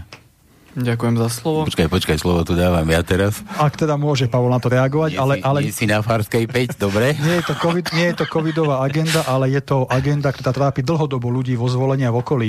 Čiže my podporujeme aj tieto veci. Takže Pali Výrobo ma požiadal, aby som ti dal slovo. Ďakujem veľmi pekne. No, Slovenské hnutie obrody, pravda, že ako bolo spomenuté, reflektuje aj dianie v regiónoch, v okresoch, aj nielen na slovenskom juhu, ale aj inde. Takže nie sme uzavretí len v Rimavsko-Sobotskom okrese, v Nitre, v Martine a tak ďalej. Máme členov aj v iných okresoch, iných krajoch, iných dolinách a kotlinách. A nijak inak tomu nie je ani vo Zvolene a dlhodobo, či už ako obyvateľia, naši členovia a sympatizanti, ale aj ako bežní ľudia, ktorí prechádzajú Zvolenom, bohužiaľ prechádzajú Zvolenom ešte v roku 2021. Sme sa zapojili 2. júla do blokády hlavného ťahu vo Zvolene na Lučeneckej ceste. To ako sa robí? Blokáda hlavného ťahu sa robí tak, že sa zvolá podujatie, respektíve tá samotná blokáda. Tá blokáda sa odohrá... Počkaj, ale neviem, či to je dobre prezradzať, aby náhodou sme... No... Nie, povedz. Je to legálna činnosť, jednoducho to sa oznámi policajnému zboru a kompetentným ľuďom, že z niečo takéto sa ide konať, klasicky ako protest. Podobné niečo to sa konalo aj na Lučeneckej ceste vo Zvolene 2. júla, taktiež v obci Lieskovec. A išlo o to, aby sme na vyše pol hodinu, bola to 40-minútová blokáda v špičke, to znamená v dopravnej špičke, keď chodia ľudia domov z práce alebo zo západu na východ. Bol to piatok, takže zo západu na východ sme takto upchali Zvolen. Tým, že sme prechádzali cez priechod prechodcov a jednoducho nepustili sme ani jedno auto. Tí ľudia síce bohužiaľ museli stať tej kolóne, ale ľady sa už musia pohnúť, pretože to, čo sme chceli tým dosiahnuť a prečo sa vlastne konala táto blokáda toho hlavného ťahu, bol fakt, že ministerstvo dopravy, ktoré síce zdedilo nedorobky, ale už rok by to malo manažovať a robiť všetko preto, aby sa tieto veci pohli dopredu, avizovalo, že obchvat Zvolena 8-kilometrový úsek, nie 80, nie 800, ale 8-kilometrový úsek v 21. storočí sa nie sú schopní postaviť do 2 rokov, nie sú schopní vysporiadať pozemky a všetky možné fatálie, ktoré tam nastali do dnešného dňa, nie sú schopní, alebo respektíve ani nechcú postaviť ten 8-kilometrový úsek, odbremeniť obyvateľov Zvolena od týchto každodenných dopravných špičiek, zápch a kadečoho možného, zbytočných dopravných nevhod. Ja nehovorím, koľko ľudí tam zomrelo zbytočne, pretože je tam doprava prehustená tam denne, ak je light deň, teda taká ľahšia zápcha, keď je, alebo menej aut, keď prejde, tak prejde iba 20 000 aut cez Zvolen. A je to nemysliteľné, aby taká priorita, ako sú rýchlostné cesty, diaľnice, aby sa stávali takýmto tempom, aby to bolo rozkúskované pre Boha po 8-5 kilometrových úsekoch alebo 15, na najvyš 16 až 20. Veď pre Boha, kde žijeme? Bangladeži skôr postavia diaľnicu z jedného konca na druhý, ako my tu spojíme Košice s Bratislavou. Veď reálne hrozí, a to už hraničí až s faktom, že skôr bude Bratislava s Košicami spojená cez Maďarsko. Maďari stavajú ako šialení a my tu nevieme 8-kilometrové, 15-kilometrové úseky postaviť do roka, do dňa. A všetci sa hrajú na chrumkavých, jeden hádže špinu na druhého. To takto nejde. Tak sme jednoducho ako predstavitelia a sympatizanti Slovenského hnutia obrody podporili týchto občianskych aktivistov v tejto aktivite.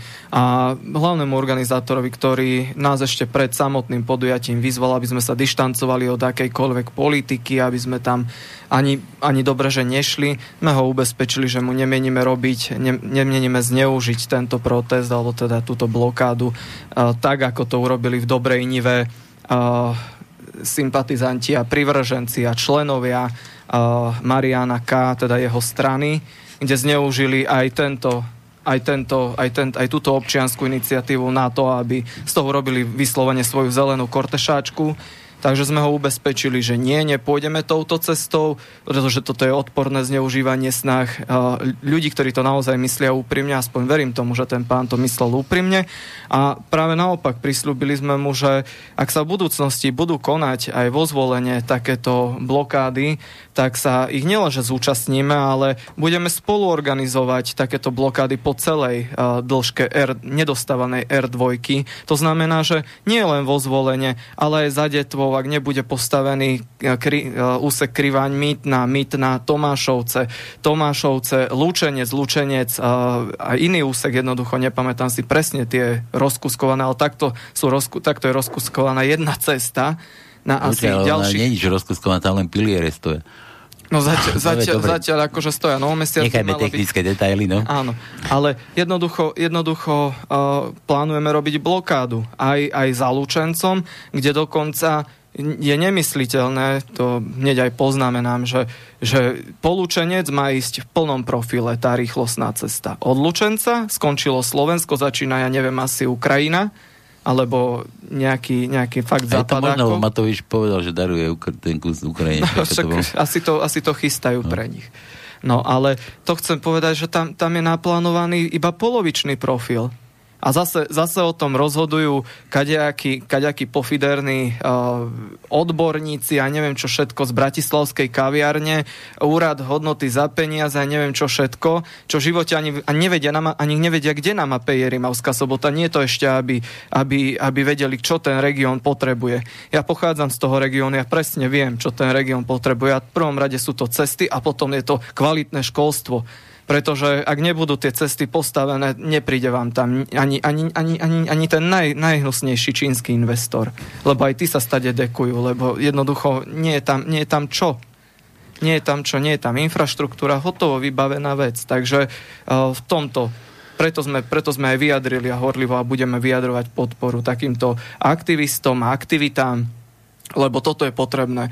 Musí to začať od ľudí, musíme znepríjemňovať ostatným ľuďom ich komfortnú zónu, ich pohodlie, pretože inak si to ani tí ľudia neuvedomia. Viete, keď niekto prechádza cez Zvolen, dobre, počká si tú pol hodinu v tej zápche.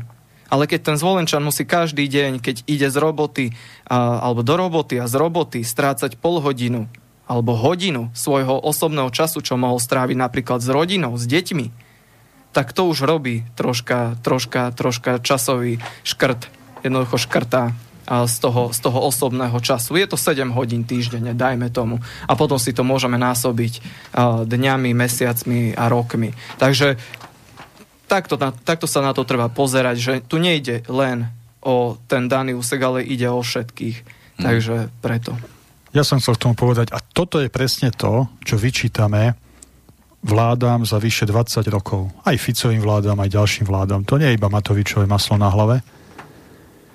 Namiesto toho, aby slovenské vlády podporovali cez daňové prázdniny všelijaké úľavy slovenských živnostníkov a podnikateľov, tak dávajú takéto zľavy a úľavy nadnárodným spoločnostiam.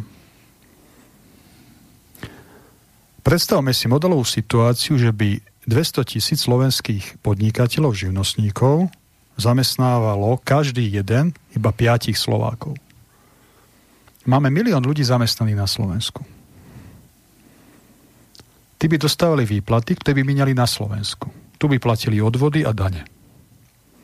Nie je to lepšie, táto filozofia, táto politika, ako mať tu 4-5 automobiliek a obávať sa, ktorá z nich zdvihne kotvy a pôjde do iného štátu a nezamestnanosť nám vyskočí? Nemoj zlatý, ale ty nemáš z toho provízie, no ty nežiješ z toho. Presne, na to mierim, že toto by bola politika a bude politika slovenského hnutia obrody. A to je aj to, čo Ficovi vyčítam, keď teda sa stavia do pozície slovenskej sociálnej demokracie. Veď už len to je výsmech, že si to slovenské pre tú sociálnu demokraciu vrazil na silu. Pretože ak by bola slovenská sociálna demokracia, tak by nedával úľavy nadnárodným spoločnostiam, ale by podporoval slovenských podnikateľov a živnostníkov. No a Matovič a táto covidová mafia, tak to už sú len také klinčeky do tej rakvy pre slovenských podnikateľov za posledných 12 mesiacov. Takže aj toto je konkrétny príklad, že kritizujeme, ale hovoríme, ako by sme to a ako to budeme robiť inak. No toto je to, prečo nemáte prachy, vidíš to? Áno, ja sa musíte skladať na tú vašu stranu. Ale ja som spokojný. Ja som spokojný, ale my budeme v tej vláde jedného dňa a dokážeme Slovákom, že sa to dá robiť takto a väčšina ľudí na Slovensku bude spokojná. Pravda, že nie všetci s nami budú vždy súhlasiť, to normálne, ale presvedčíme väčšinu občanov Slovenskej republiky, že vláda slovenského hnutia obrody si zaslúži dôveru a robí to dobre. Slobodobytky. Ja ešte nadviažem aj na to, čo som predtým povedal, čo sa týka dopravy. Ja síce nie som nejaký kovaný v odzovkách odborník, neznášam to slovo, alebo špecialista, ale dovolím si ako už len ako občan, ako tá najnižšia, zároveň najvyššia inštancia v štáte povedať, že napríklad ja si všímam aj aktivity aj Doležala zo Sme rodina, ktorý jednoducho nerieši ani len opravu tých ciest, akože teraz sa frézujú a používa sa starý asfalt na nové cesty. To vydrží, to bude pekné na 2 roky, potom sa to začne rozpadávať. Akurát to sa robí len pro forma, aby už Soboťania a Gemerčania čušali, že teda, že aspoň vyfrezujeme tie cesty. No ale na posledných aktivitách súvisiacimi aj s jazykovou politikou na slovenskom juhu vidno priority ministerstva dopravy krajov, ktoré susedia alebo teda hraničia s Maďarskom a ich obyvatelia sú aj maďarskej národnosti. Určite si spomínate, keď sa pred rokom a pol začali vymieňať menšie tabuľky v jazyku národnostnej menšiny. To najdôležitejšie veci. Áno, to boli vtedy veľmi dôležité veci. Pravda, že ešte COVID nebol, tak trebalo riešiť toto. Počkaj, ja preruším teraz, lebo zabudneme. Ja som sa vracal niekedy, to bolo niekde pri Strehovej, tam je taká dzedzina, dedinka tam je, volá sa, že Demandice. Mm-hmm. A keď tam dali tú maďarskú tabuľku, keď som tam videl, že dementi. Dobre, pokračuj. No, tak ponovom, keď tade pôjdete, tak Nitrian, alebo to patrí pod Nitriansky kraj, tuším, tá dedina už, tak aj Nitriansky kraj asi nevie, čo s peniazmi a teda s našimi peniazmi, lebo to je jedno, ani to peniaze nemajú národnosť, sú naše spoločné, tak ponovom, dámy a páni, vymeniajú sa tieto nové tabule za novú jednu tabuľu, na ktorej sa uvádza jednotne nápis v slovenskom jazyku a pod ním je uvedený nápis v maďarskom jazyku. Takéto tabuľky sa už objavili aj v Nitrianskom kraji, v obci Salka, Štúrove a dnes, keď som sem išiel, tak aj v obci Nové Hony, kde sú až 4 predstavitelia národnostnej menšiny, maďarskej národnostnej menšiny. Tak mi teraz povedzte, a teraz nech sa všetci zamyslia, z čoho budú mať obyvatelia slovenského juhu väčší úžitok a čo im prinesie viacej do budúcnosti alebo pre súčasný komfort v živote. Či sú to nové cesty, alebo teda aspoň obnovená infraštruktúra, alebo vymenené nové tabule za jednu novú tabuľu. To je neskutočný až galaktický lúp, čo sa robí s týmito tabuľami. Začalo to Začalo to na železničných staniciach, ktorý si urobil Bugár svoj kšeftík. Potom Eršek si urobil kšeftík na týchto reflexných, väčších tabuliach, menšinovom jazyku. A teraz si azda robí Doležal spolu s Gímešim, lebo on na to veľmi tlačí. To je Matovičov poslanec, ktorý si dokonca dal aj krstné meno zmeniť z Juraja na Ďörť. No, veľký to hrdina. Dementi, ja to ešte raz opakujem. No. Aj títo covidoví zločinci len dokazujú teda to, že teda ukazujú, aké sú ich priority. A ešte dokončím myšlienku, aby som to už spojil. Včera večer som si na tohto Ďörďa klikol na Facebooku a on sa netají tým, že jednoducho, že má nadštandardné vzťahy. Ja ešte raz poviem, dementi. To je ten Ďörď. Áno. S maďarskou vládou a jednoducho kuje pikle s nimi. Nie pre Slovensko, určite nie. A včera mal sedenie s nejakým dopravákom, laicky povedané, ktorý je zodpovedný za jazykovú politiku a môžeme sa tešiť na dvojazyčnosť v zmiešanom území, dokonca už aj na železničných staniciach vo vnútri. Takže super, zase používame peniaze daňových poplatníkov na to, čo vyslovene bez čoho tí daňoví poplatníci neprežijú jednoducho bez týchto. Ja skôr než dám slovo ešte predsedovi, dovolíš predseda, môžem trošku. Ja som chcel k tomu, že ty to bereš takého hľadiska toho, že čo mohli mať tí občania za tie peniaze, ale vieš, mňa napadlo hneď nejaká rozkrádačka, zlodejina a že to by nebolo od vecí, ako zistiť, komu patrí tá firma, čo tie cedule vyrába, kto za tým stojí, kto bere provízie, ale kde zase máme tú kriminálku NAKU a kadejakých tých búchačov, čo chodia dvere vyvalovať. Za všetkým hľadaj peniaze.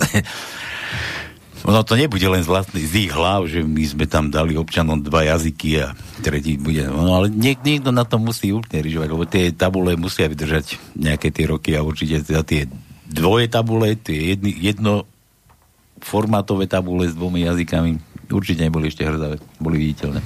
No a ja len tak, ako je to u mňa zvykom, sarkasticky poznamenám a dám takú rečnícku otázku, aby si posluchači vygooglili, ale myslím, že väčšina bude vedieť, za koho vlády sa táto nehanebnosť začala realizovať na slovenskom juhu finančná. Áno, bolo to za vlády Fica a Danka. No ale spolupracovať museli, tak si museli podať ruky. A ja ešte... Čiže zase mám dementi, áno, ale ja som na toho Ďurďa, či ako... Len by som povedal, že aby to odznelo. My si vážime každého lojálneho občana Slovenskej republiky. A presne ako Pavol Popradský povedal, sme presvedčení o tom, že náš slovenský juh, krásny inak slovenský juh, si zaslúži to, aby verejné financie sa investovali do omnoho logickejších vecí a nie do tohto. A o rok sa to vymieňa opätovne z verejných financií. Veď to je úplne zbytočná aktivita. Ríža. Ja tiež len jednu poznámku, keď sa nás často ľudia pýtajú, že v čom sme iní, ako tí štandardní, aj opoziční, tak aj toto je jeden príklad. Žiadna strana, ktorá sa pasuje za pronárodnú stranu, sa nevenuje slovenskému juhu. A je to veľký problém. Dobre, dajme tomu. Môžem? No ešte poď. Ja ešte nadviažem na to, že v podstate ono, treba si uvedomiť, že tá dvojazyčnosť je a bola zavedená, doteraz v podstate fungovala. Ja osobne viem po maďarsky, nemám s tým problém osobne ako obyvateľ slovenského juhu, nemám ani s tým už problém, jednoducho som si aj zvykol tou jazykovou politikou, že tam je tá dvojazyčnosť. Ale prax za reálny život, pokiaľ ide o slovenskú a maďarskú dvojazyčnosť, ma presvedčila o tom, že ak sa táto politika, jazyková politika dostane do rúk maďarských šovinistov, tak reálne hrozí to, a to bez akejkoľvek srandy, reálne hrozí to, že Slovák sa nedohovorí na slovenskom juhu. Tu si treba uvedomiť to, že jednoducho, ak sa táto politika teda dostane do takýchto rúk, tak ja vám garantujem to, že darmo ste na Slovensku, že ste ešte v Štúrove, na Vadaši sa kúpete. Povie vám, nerozumiem vám, respektíve máte vedieť po maďarsky, lebo toto sa cieli tým. Tým, že sa zrovnoprávňujú jazyky vizuálne, sa pripravuje obyvateľstvo na to, aby sa zrovnoprávnili aj právne. Teda ide o to, že o 10 rokov tu pokojne môžeme mať na vybraných územiach s nejakým percentuálnym podielom národnostnej menšiny, druhý úradný jazyk, poprípade primárny, a napríklad na slovenskom juhu môže byť primárny komunikačný jazyk aj v úradnej sfére, pokojne sa to pri týchto zločincoch môže stať, že bude maďarský, a to bude značiť to, že keď pôjdete na úrad, úradník vám môže povedať, že on nie je povinný ovládať slovenský jazyk, paradoxne na Slovensku, a vy budete v šachu, vy nevybavíte nič. A o toto ide. Tu nejde o to, že by som ja alebo niekto zo slovenského hnutia obrody upieral práva národnostným menšinám. Preboha, máme tu aj rusínsku menšinu. Pozrime sa na rusínsku menšinu. Má svoju vlajku napríklad, má svoj jazyk, žijú tu a nevieme, že tu žijú.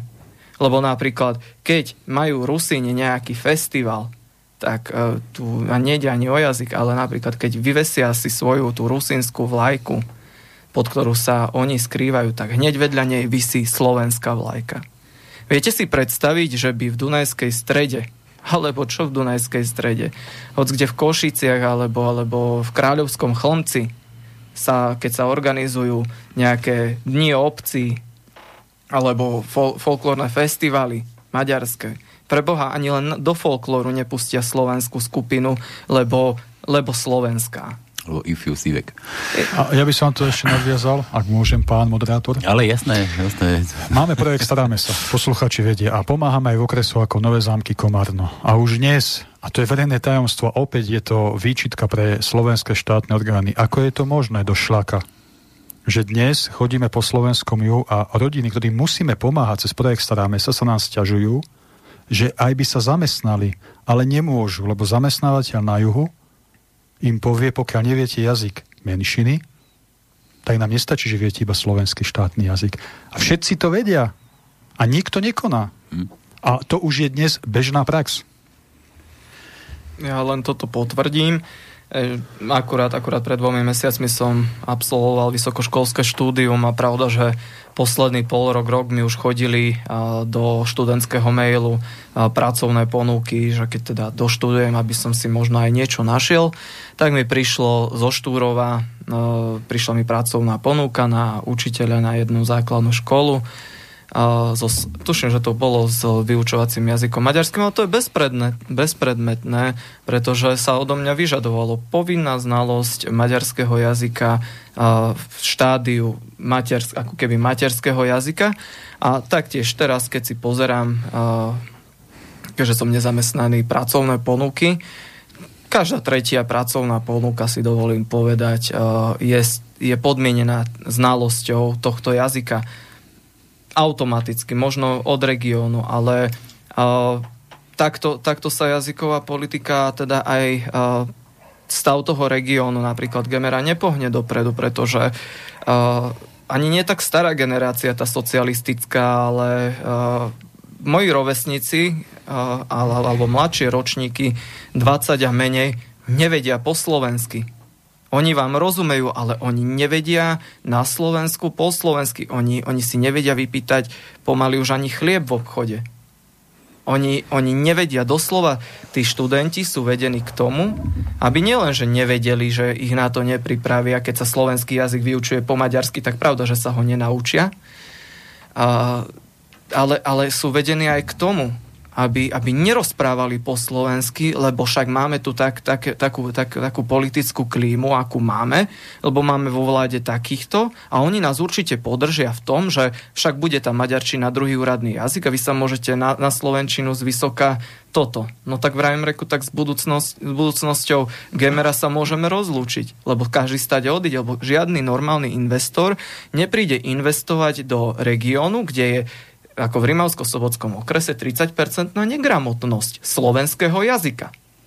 Veď toto nie je len o infraštruktúre, preto som aj poznamenal, že je to aj otázka školstva, rozvoj týchto zaostalých regiónov.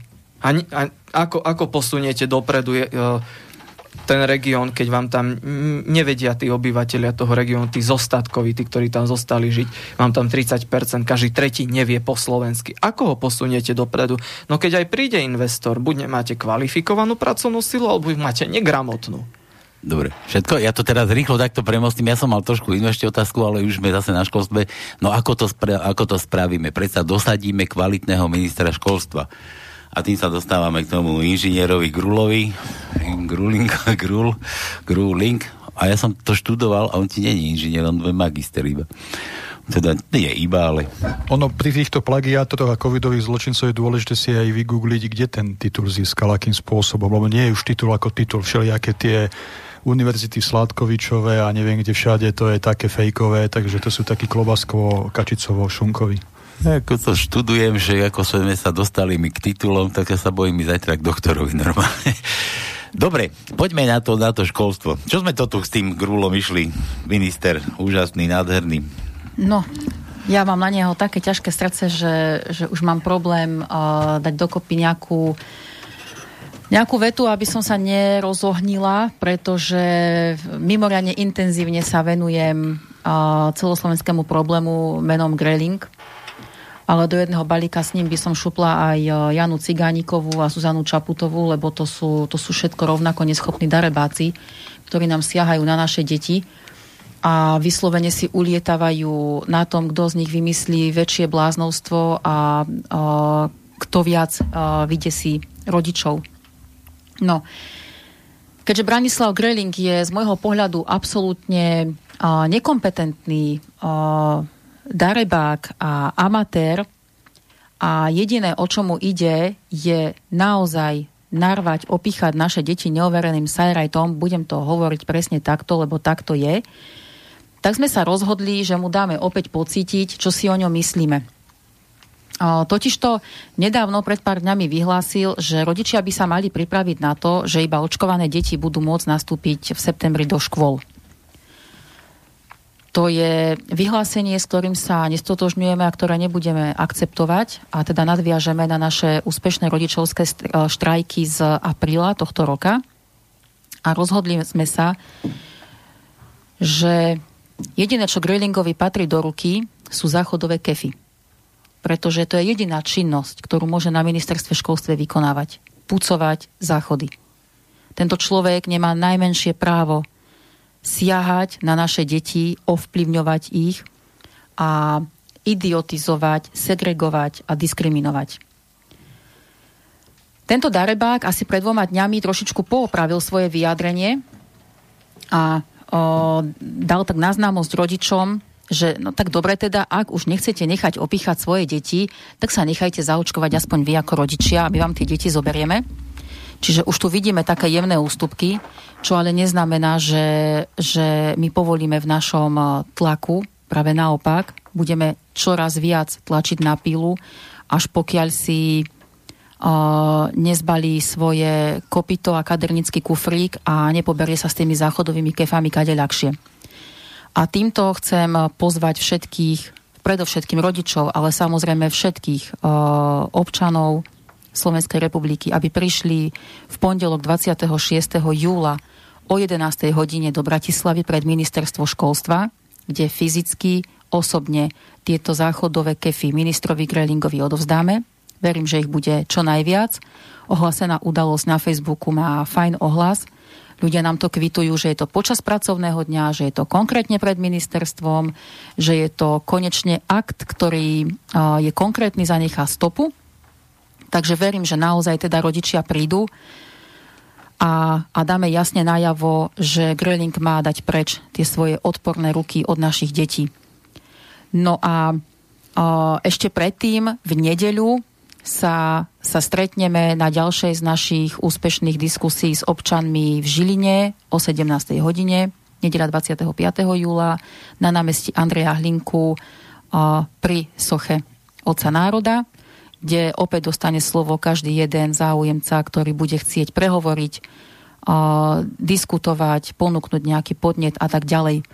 Mne osobne veľmi záleží na tej akcii pondelkovej, pretože tá iniciatíva Ruky preč od našich detí je naša, jasná, nie veľmi zakladám Venovala som celej tej iniciatíve veľmi veľa času, naozaj na úkor môjho súkromného života a akejsi rodinnej pohody v istých momentoch. A preto tie spätné väzby od rodičov sú mi takým zadosťučinením, že sme sa vybrali tou najsprávnejšou cestou a práve takýmito konkrétnymi činmi budeme dávať najavo našim podporovateľom, našim neprajníkom a predovšetkým tým politickým amatérom a pedofilom, že deti sú to, čo si ochránime za každú jednu cenu. A ak by sme nejakým spôsobom neúspeli v pondelok, ak Gröling sa pokaká, ako sa nedávno pokakal Matovič. Pribalte tam ešte papier. Presne tak. tak sa tam vrátime pre to ministerstvo školstva a budeme jednoducho stupňovať náš tlak. Ja verím, že dostaneme obrovskú podporu a touto cestou chcem poďakovať už pár ochotným oteckom, ktorí mi dokonca začínajú posielať súkromnú adresu Branislava Grölinga, aby sme vedeli, kam by sme sa mali presmerovať. Verím, že k tomu nedôjde, že liberálovi Grölingovi postačí, keď sa mu nahnevaní, odhodlaní rodičia zjavia pred ministerstvom. Tam samozrejme prednesieme naše požiadavky. Rozšírime žiadosti rodičov za bezpodmienečný návrat detí do škôl a budeme požadovať aj od Grölinga konkrétne kroky, ale to všetko naživo v Bratislave v pondelok o 11:00. Mm-hmm. Ja som, dobre, že mi to ozremila, ja som bol stále v tom, že to idete mu dávať tú kefu kvôli tej jeho pochybnej orientácii. Nie kvôli očkovaniu. Nie je to vyslovene preto, že je to jednoducho človek, ktorý nemá kompetencie, schopnosti a mentálne vybavenie na to, aby riadil taký dôležitý rezort, ako je školstvo. Ja neviem, prečo to nie je jasné všetkým. Dobre. Jedna poznámka. Aj toto je dôkaz toho, vážení poslucháči, že my vás počúvame, pretože kvitovali ste to, že chodíme medzi vás, diskutujeme s vami cez víkendy, podporujeme protesty v Bratislave cez víkendy, ale veľa z vás nám písalo, že tam v úvodzovkách vykrikujeme pre prázdnymi budovami. Veľmi dobrá spätná väzba, ďakujem za túto kritiku vecnú a práve preto sme sa rozhodli, že pôjdeme v pondelok pred ministerstvo, pracovný deň, aj keď teda sú prázdniny, dovolenky, ale čas nemôžeme si vybrať, teraz to je dôležité urobiť, ale je to pracovný deň, čiže to tým chcem povedať, že je to dôkaz toho, že my vás naozaj počúvame a vaše podnety uvažujeme nad nimi a pokiaľ je to v našich silách, tak ich zapracujeme do našich aktivít. Ale teraz ma napadá taká myšlienka, to už som kde si počul, neukradli ste tiež niekomu takéto niečo? Čo myslíš? Že protesty nie cez víkend, ale cez týždeň. Tuto ľudia vypisujú na Facebooku v komentároch. Možno som niekoho nechcia citoval. Lebo som to niekde počul od nejakého takéhoto apolitického. Ale ako ja hovorím o tom, že nie je to moja naša myšlienka, jasne, že poďme protestovať pracovný deň. To ľudia reálne píšu v komentároch. Ja len hovorím, že my ich počúvame, čítame to a pokiaľ vieme, tak to vieme zakomponovať. Ja aj tie komentáre čítam, ale tam pod tými komentármi sa vždy zase objaví, že čo si myslíte, že aj cez týždeň tam oni robia, tam nie sú vôbec. Tak pravda, že nie vždy všetkým vyhovieme, ale snažíme sa.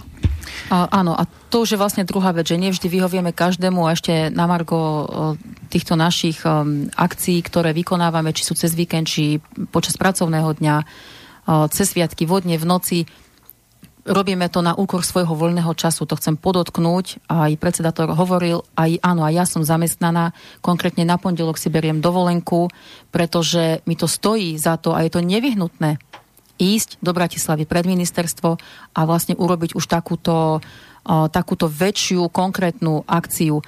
Čiže výhovorky nemajú miesto. Kto chce, dostane sa na dané ohlásené miesto a kto nechce, tak bude zúfalým a ukričaným, uplakaným aktivistom na Facebooku. Média ste informovali? Média budú informované. Ja som naozaj veľmi zvedavý, koľko z nich príde na toto krásne podujatie kreatívne. A ešte k tomu, k tým dovolenkám, my sme dali tomu 2 týždne čas od vytvorenia udalostí, aby naozaj ľudia si mohli vybaviť na ten deň voľno alebo dovolenku, lebo viete, ono je smutné, keď sme mali tie štrajky rodičov pred školami, že ja som sa tiež zúčastňoval tých štrajkov a v tej zúfalej situácii mne to naozaj príde také smiešne, nehnevajte sa, aby tam 80% účastníkov stálo, a to sú tí bezdetní, a 20% účastníkov to sú tí, ktorí majú deti. No, nie je to zvláštne? Nemalo by to byť minimálne naopak? Naopak, no. Čiže preto chcem aj ja vyzvať všetkých. Príďte v pondelok, urobíme čoromoro, politickú veselicu a bude dobre, bude sviežo. Bude sviežo. Ja len, ako si spomínal to heslo, že sme to neukradli to s tými... Ale to ja som len odľahčoval, ja to neviem. Ale chcem toto ozrejmiť poslucháčom. Ale niekde som to už počul práve. Chcem toto ozrejmiť poslucháčom, pretože aj taký názor som čítal, že nebuďte malicherní, keď sme spomínali to heslo ruky preč od našich detí, že si to tí odidenci od Mariana K. dali na billboardy. Ja som nikde nepovedal, ani nikto zo Slovenského hnutia obrody netvrdí, že my sme boli prví na svete, ktorí povedali túto vetu. Ruky preč od našich detí. Nie. Ja hovorím, že Slovenské hnutie obrody na čele s Katkou Bokovou, pretože to je jej téma, ona sa tomu najviac venovala, z toho urobilo reálnu aktivitu. My sme stáli pred tými školami, my sme bojovali, ako hovorím s Katarínou Bokovou na čele, pred tými školami s ľuďmi sme tam stáli kvôli tým deťom. My sme z toho urobili reálnu aktivitu. Takže tu vôbec nejde o heslo, že kto čo kedy povedal prvý. Nie. To je naša aktivita a vyzývali sme všetkých, aj opozičných politikov, ktorí majú neporovnateľne vyššie financie ako my. Nikto neprišiel. Len my sme tam boli a pár občianskych aktivistov. A ja by som doplnil... Keď to niekto považuje za malichernosť, tak áno, som malicherný a budem malicherný. Ja už nebudem v rukavičkách s nikým jednať. Kto chce s nami jednať seriózne z SHO, nech sa páči. Ale budem ako vlčiak s nacrenými zubami a pôjdem voči každému nekompromisne, kto bude chce z SHO zo mňa robiť toaletný papier. Už mám toho plné zuby. Lebo my sme naozaj dlhé roky boli tí dobrí, snažili sme sa, chodili sme, prosili sme, môžeme prísť vlajkami, nemôžeme a oni majú a my nemáme, no dobre, chápte to, no tak to chápeme a chodili sme, prosili, prosíkali sme sa, stačilo. Nie. A to nie je vyplakávanie. To je poukazovanie na to, že niekto je zlodej a ukradol politickú agendu niekomu inému. Nebudeme hovoriť, že tento Milan M., poslanec Národnej rady, no, či je zlodej, asi možno a je, ale však to len prebrá. Nie, je zlodej. Povieme to na rovinu. A takto budeme komunikovať veci. Stačilo. Ja vždy povedal o tom Vlčákovi. Normálne mám strach teraz nejakú srandu povedať. Dobre, toto som chcel, že sme to trošku zanedbali. Ja som chcel takže ten odpor ešte rozobrať viac. A to hlavne z toho dôvodu, že ty si bol protagonista toho odporu. Tu akože... Ako jediný politik na Slovensku? Ako jediný politik, dobre, dajme tomu. Ale nebol si sám. Ja som ťa tiež, akože som to akože tak. Ale teraz akože taký návod, hej, teraz sa ide testovať, ľudia sú kontrolovaní, máš očkovanie, sú rozdeľovaní do skupín, jednu včelu, dve včely, neviem, koľko ťa už dopichalo, bez vakcíny, otestovaní, neotestovaní. Ako sa správať dnes, treba podľa toho článku 32? No ja poviem za seba, ako sa správam. Žijem úplne normálne, slobodne.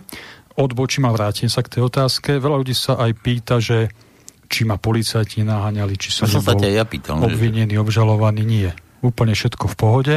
A pýtajú sa, či sa nebojím. A ja vždy tak na to odpovedám. A pomohlo by to? Ak by som sa bál. Dobre, ale ja som to také... Chcem sa vrátiť k tomu. Čiže ja to poviem takto. Nerešpektujem vládne nariadenia ohľadom fiktívnej pandémie koronavírusu. A môžu prijať akékoľvek vyhlášky, zákony. Neexistuje sila, ktorá by ma prinútila, aby som to rešpektoval. To je môj občiansky odpor. Teraz, keď sme v nejakom takomto ľahšom ich covidovom semafore, a neviem, ako to oni pomenovali všelijako, a nie je to tak cítiť, ten tlak na ľudí, tak teraz to tak nevyniká. Ale od jesene, keď nás opustí pápež, teda nemyslím, že opustí, ale že odíde zo Slovenska, tak naozaj sú indície, že opäť náš štát zatvoria. A opäť sa ukáže, vážení poslucháči, kto bude pevný v kolenách z tých politikov a kto bude v uliciach a kto vám bude odporúčať, aby ste palili sviečky za oknami a akože prejavovali odpor voči vláde. My v tých uliciach budeme. Aj s tými sviečkami. Či tam budú ostatní opoziční poslanci a politici, uvidíme. Ale si to všímajte. Aj si píšte, vezmite si A4 a napíšte si letné aktivity politikov a píšte si pekne bodovo, kto z opozičných politikov teraz je v uliciach. A potom si dajte 1. október, po 1. októbri, kto z nich v tých uliciach zostane. Ja vám garantujem, že SHO tam bude. tak ako aj bolo. A vám garantujem, že 90% z tých akože bojovníkov na tých uliciach od oktobra, novembra, od septembra, keď nás zatvoria ako komisný štát, tak tam nebude. Mám ruku do ohňa. Si sa mi vyvliekol teraz tie teplakovej bundy. Ale ja som chcel sa inak opýtať, že... To je umenie politika. Reálne, že idem, rozumieš, idem, sa mi niekde von zastaví ma to policajt na hranici, že dajte mi sem a čo teraz mám? Že to som sa kopil, že mám sa na ňo len dívať ako ignorantsky, alebo mám sa tvariť ako tí dementi, že áno, alebo neviem. Tento problém našťastie neriešim, ja som zástanca. Alebo mám mu oznámiť, že tu mám ten článok 32, nech mi dá pokoj. Na túto otázku odpovie kolegyňa Jaroslava Samuela najbližšie, keď tu bude, pretože ona je opatrovateľka a pendluje medzi štátmi, takže ona presne vysvetlí, ako to funguje dnes a verte mi, že to, čo v médiách predvádzajú, to je propaganda, ono tak nefunguje na tých hraniciach. Normálne tí pendlári chodia, pohybujú sa bez toho, aby niečo museli ukazovať a nejaké covid pasy a podobné hlúposti. Čiže to je prvá poznámka. Druhá poznámka, našťastie toto môj prípad nie, ja som zastanca toho, aby čo najviac Slovákov dovolenkovalo na Slovensku. Aby sa peniažky točili na našom štáte. Ja som to dal nejako príklad, že keď niekto stopne. No, takže na tom je komické aj to, že na jar, oni vedeli, že tá delta mutácia Británii už je, povedzme, že je tá delta mutácia nejaká. A ako je potom možné, že začiatkom leta vyzýval aj Matovič Slovákov, že chodte von, chodte dovolenkovať, chodte si oddychovať. A oni už vedeli, že bude problém s tou delta mutáciou. A teraz, keď je polovica dovolenkárov vonku, tak zatvorili hranice a robia problémy. Tak nech mi niekto povie, že buď sú v tej vláde takí sprostí, alebo to robia naschvál. To prvé by som povedal. Na to si musí každý odpovedať. Dobre, no ale trošku si mi tak ako... Opäť ušiel. Ušiel si mi zase. ale zase... Ako poradiť občanovi, vieš? Že... Poviem na rovinu. Ja nie som ševetko, nemám guličku, nie som hovniválik, netlačím si ju pred sebou, neviem na všetko odpovedať. Preto som povedal, že toto delegujem na kolegyňu Samuelovu. Ona s tým má naozaj reálnu prax. Ja som na hraniciach nebol. Naozaj som na Slovensku, chodím v rámci Slovenska. Ja takže ako príklad tú hranicu. Kolegyňa na to odpovie presne, ako to robí ona. Ja môžem len... Mám veľa známych kamarádiek a kamarátov, ktorí prechádzajú hranice a to, čo hovoria v médiách, to oni pozerajú, keď prídu zo zahraničia sem a pozerajú, že to kde? To, kde sa deje toto? Neveria tomu, pretože normálne prejdú cez hranice.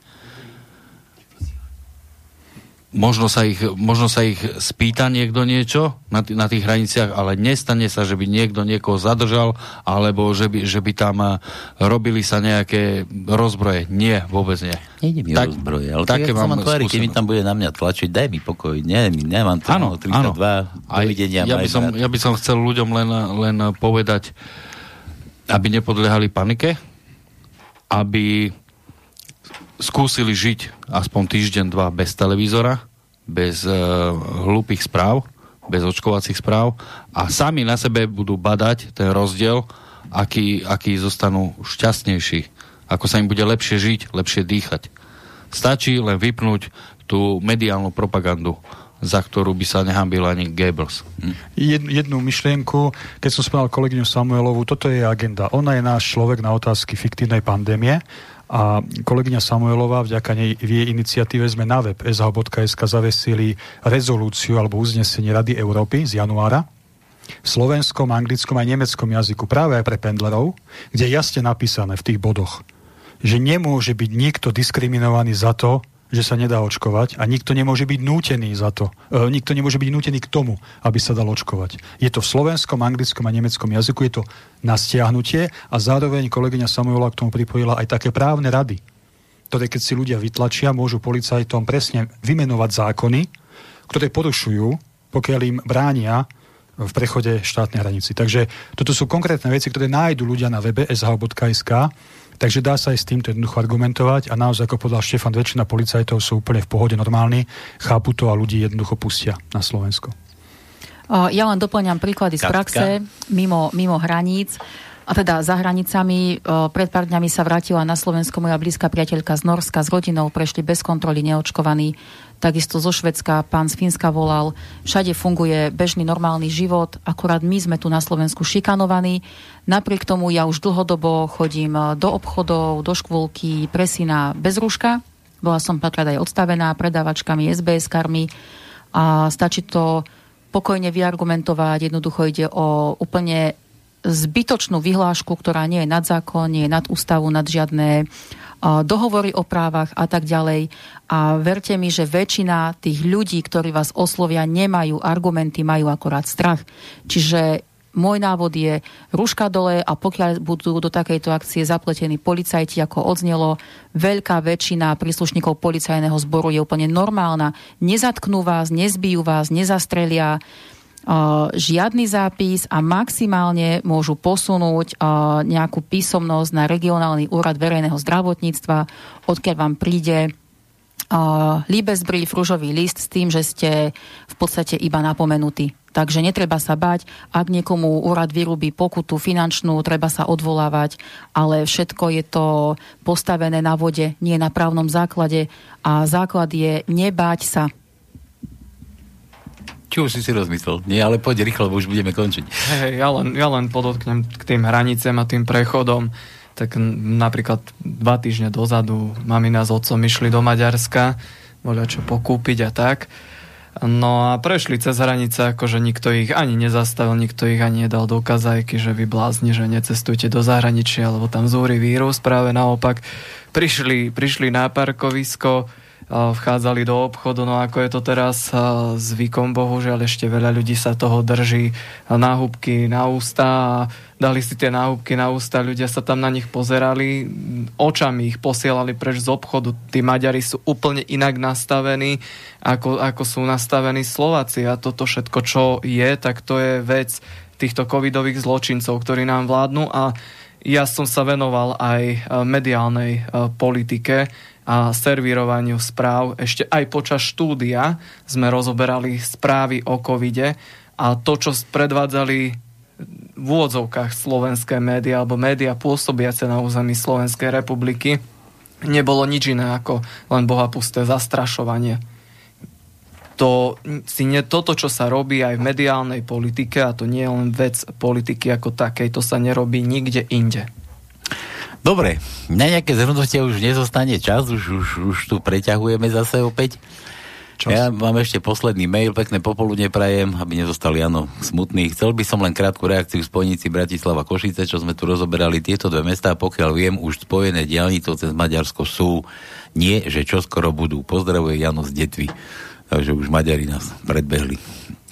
Dobre, všetko. Nejaké posledná loza, že dovidenia. Ja by som za všetkých povedal. Ja ďakujem Slobodnému vysielaču za to, že sme dnes mohli predstaviť nášho človeka pre otázky národnostné, etnické s dôrazom na slovenský juh, Pavla Poprockého. Myslím si, že každý mohol počuť, že je to inteligentný mladý chalan. A ak dostaneme priestor v ďalšom období, tak sa poslucháči môžu tešiť na to, že predstavíme ďalšieho nášho človeka na otázky podnikateľské a postupne budeme predstavovať našich ľudí na jednotlivé oblasti a do jednotlivých vládnych pozícií.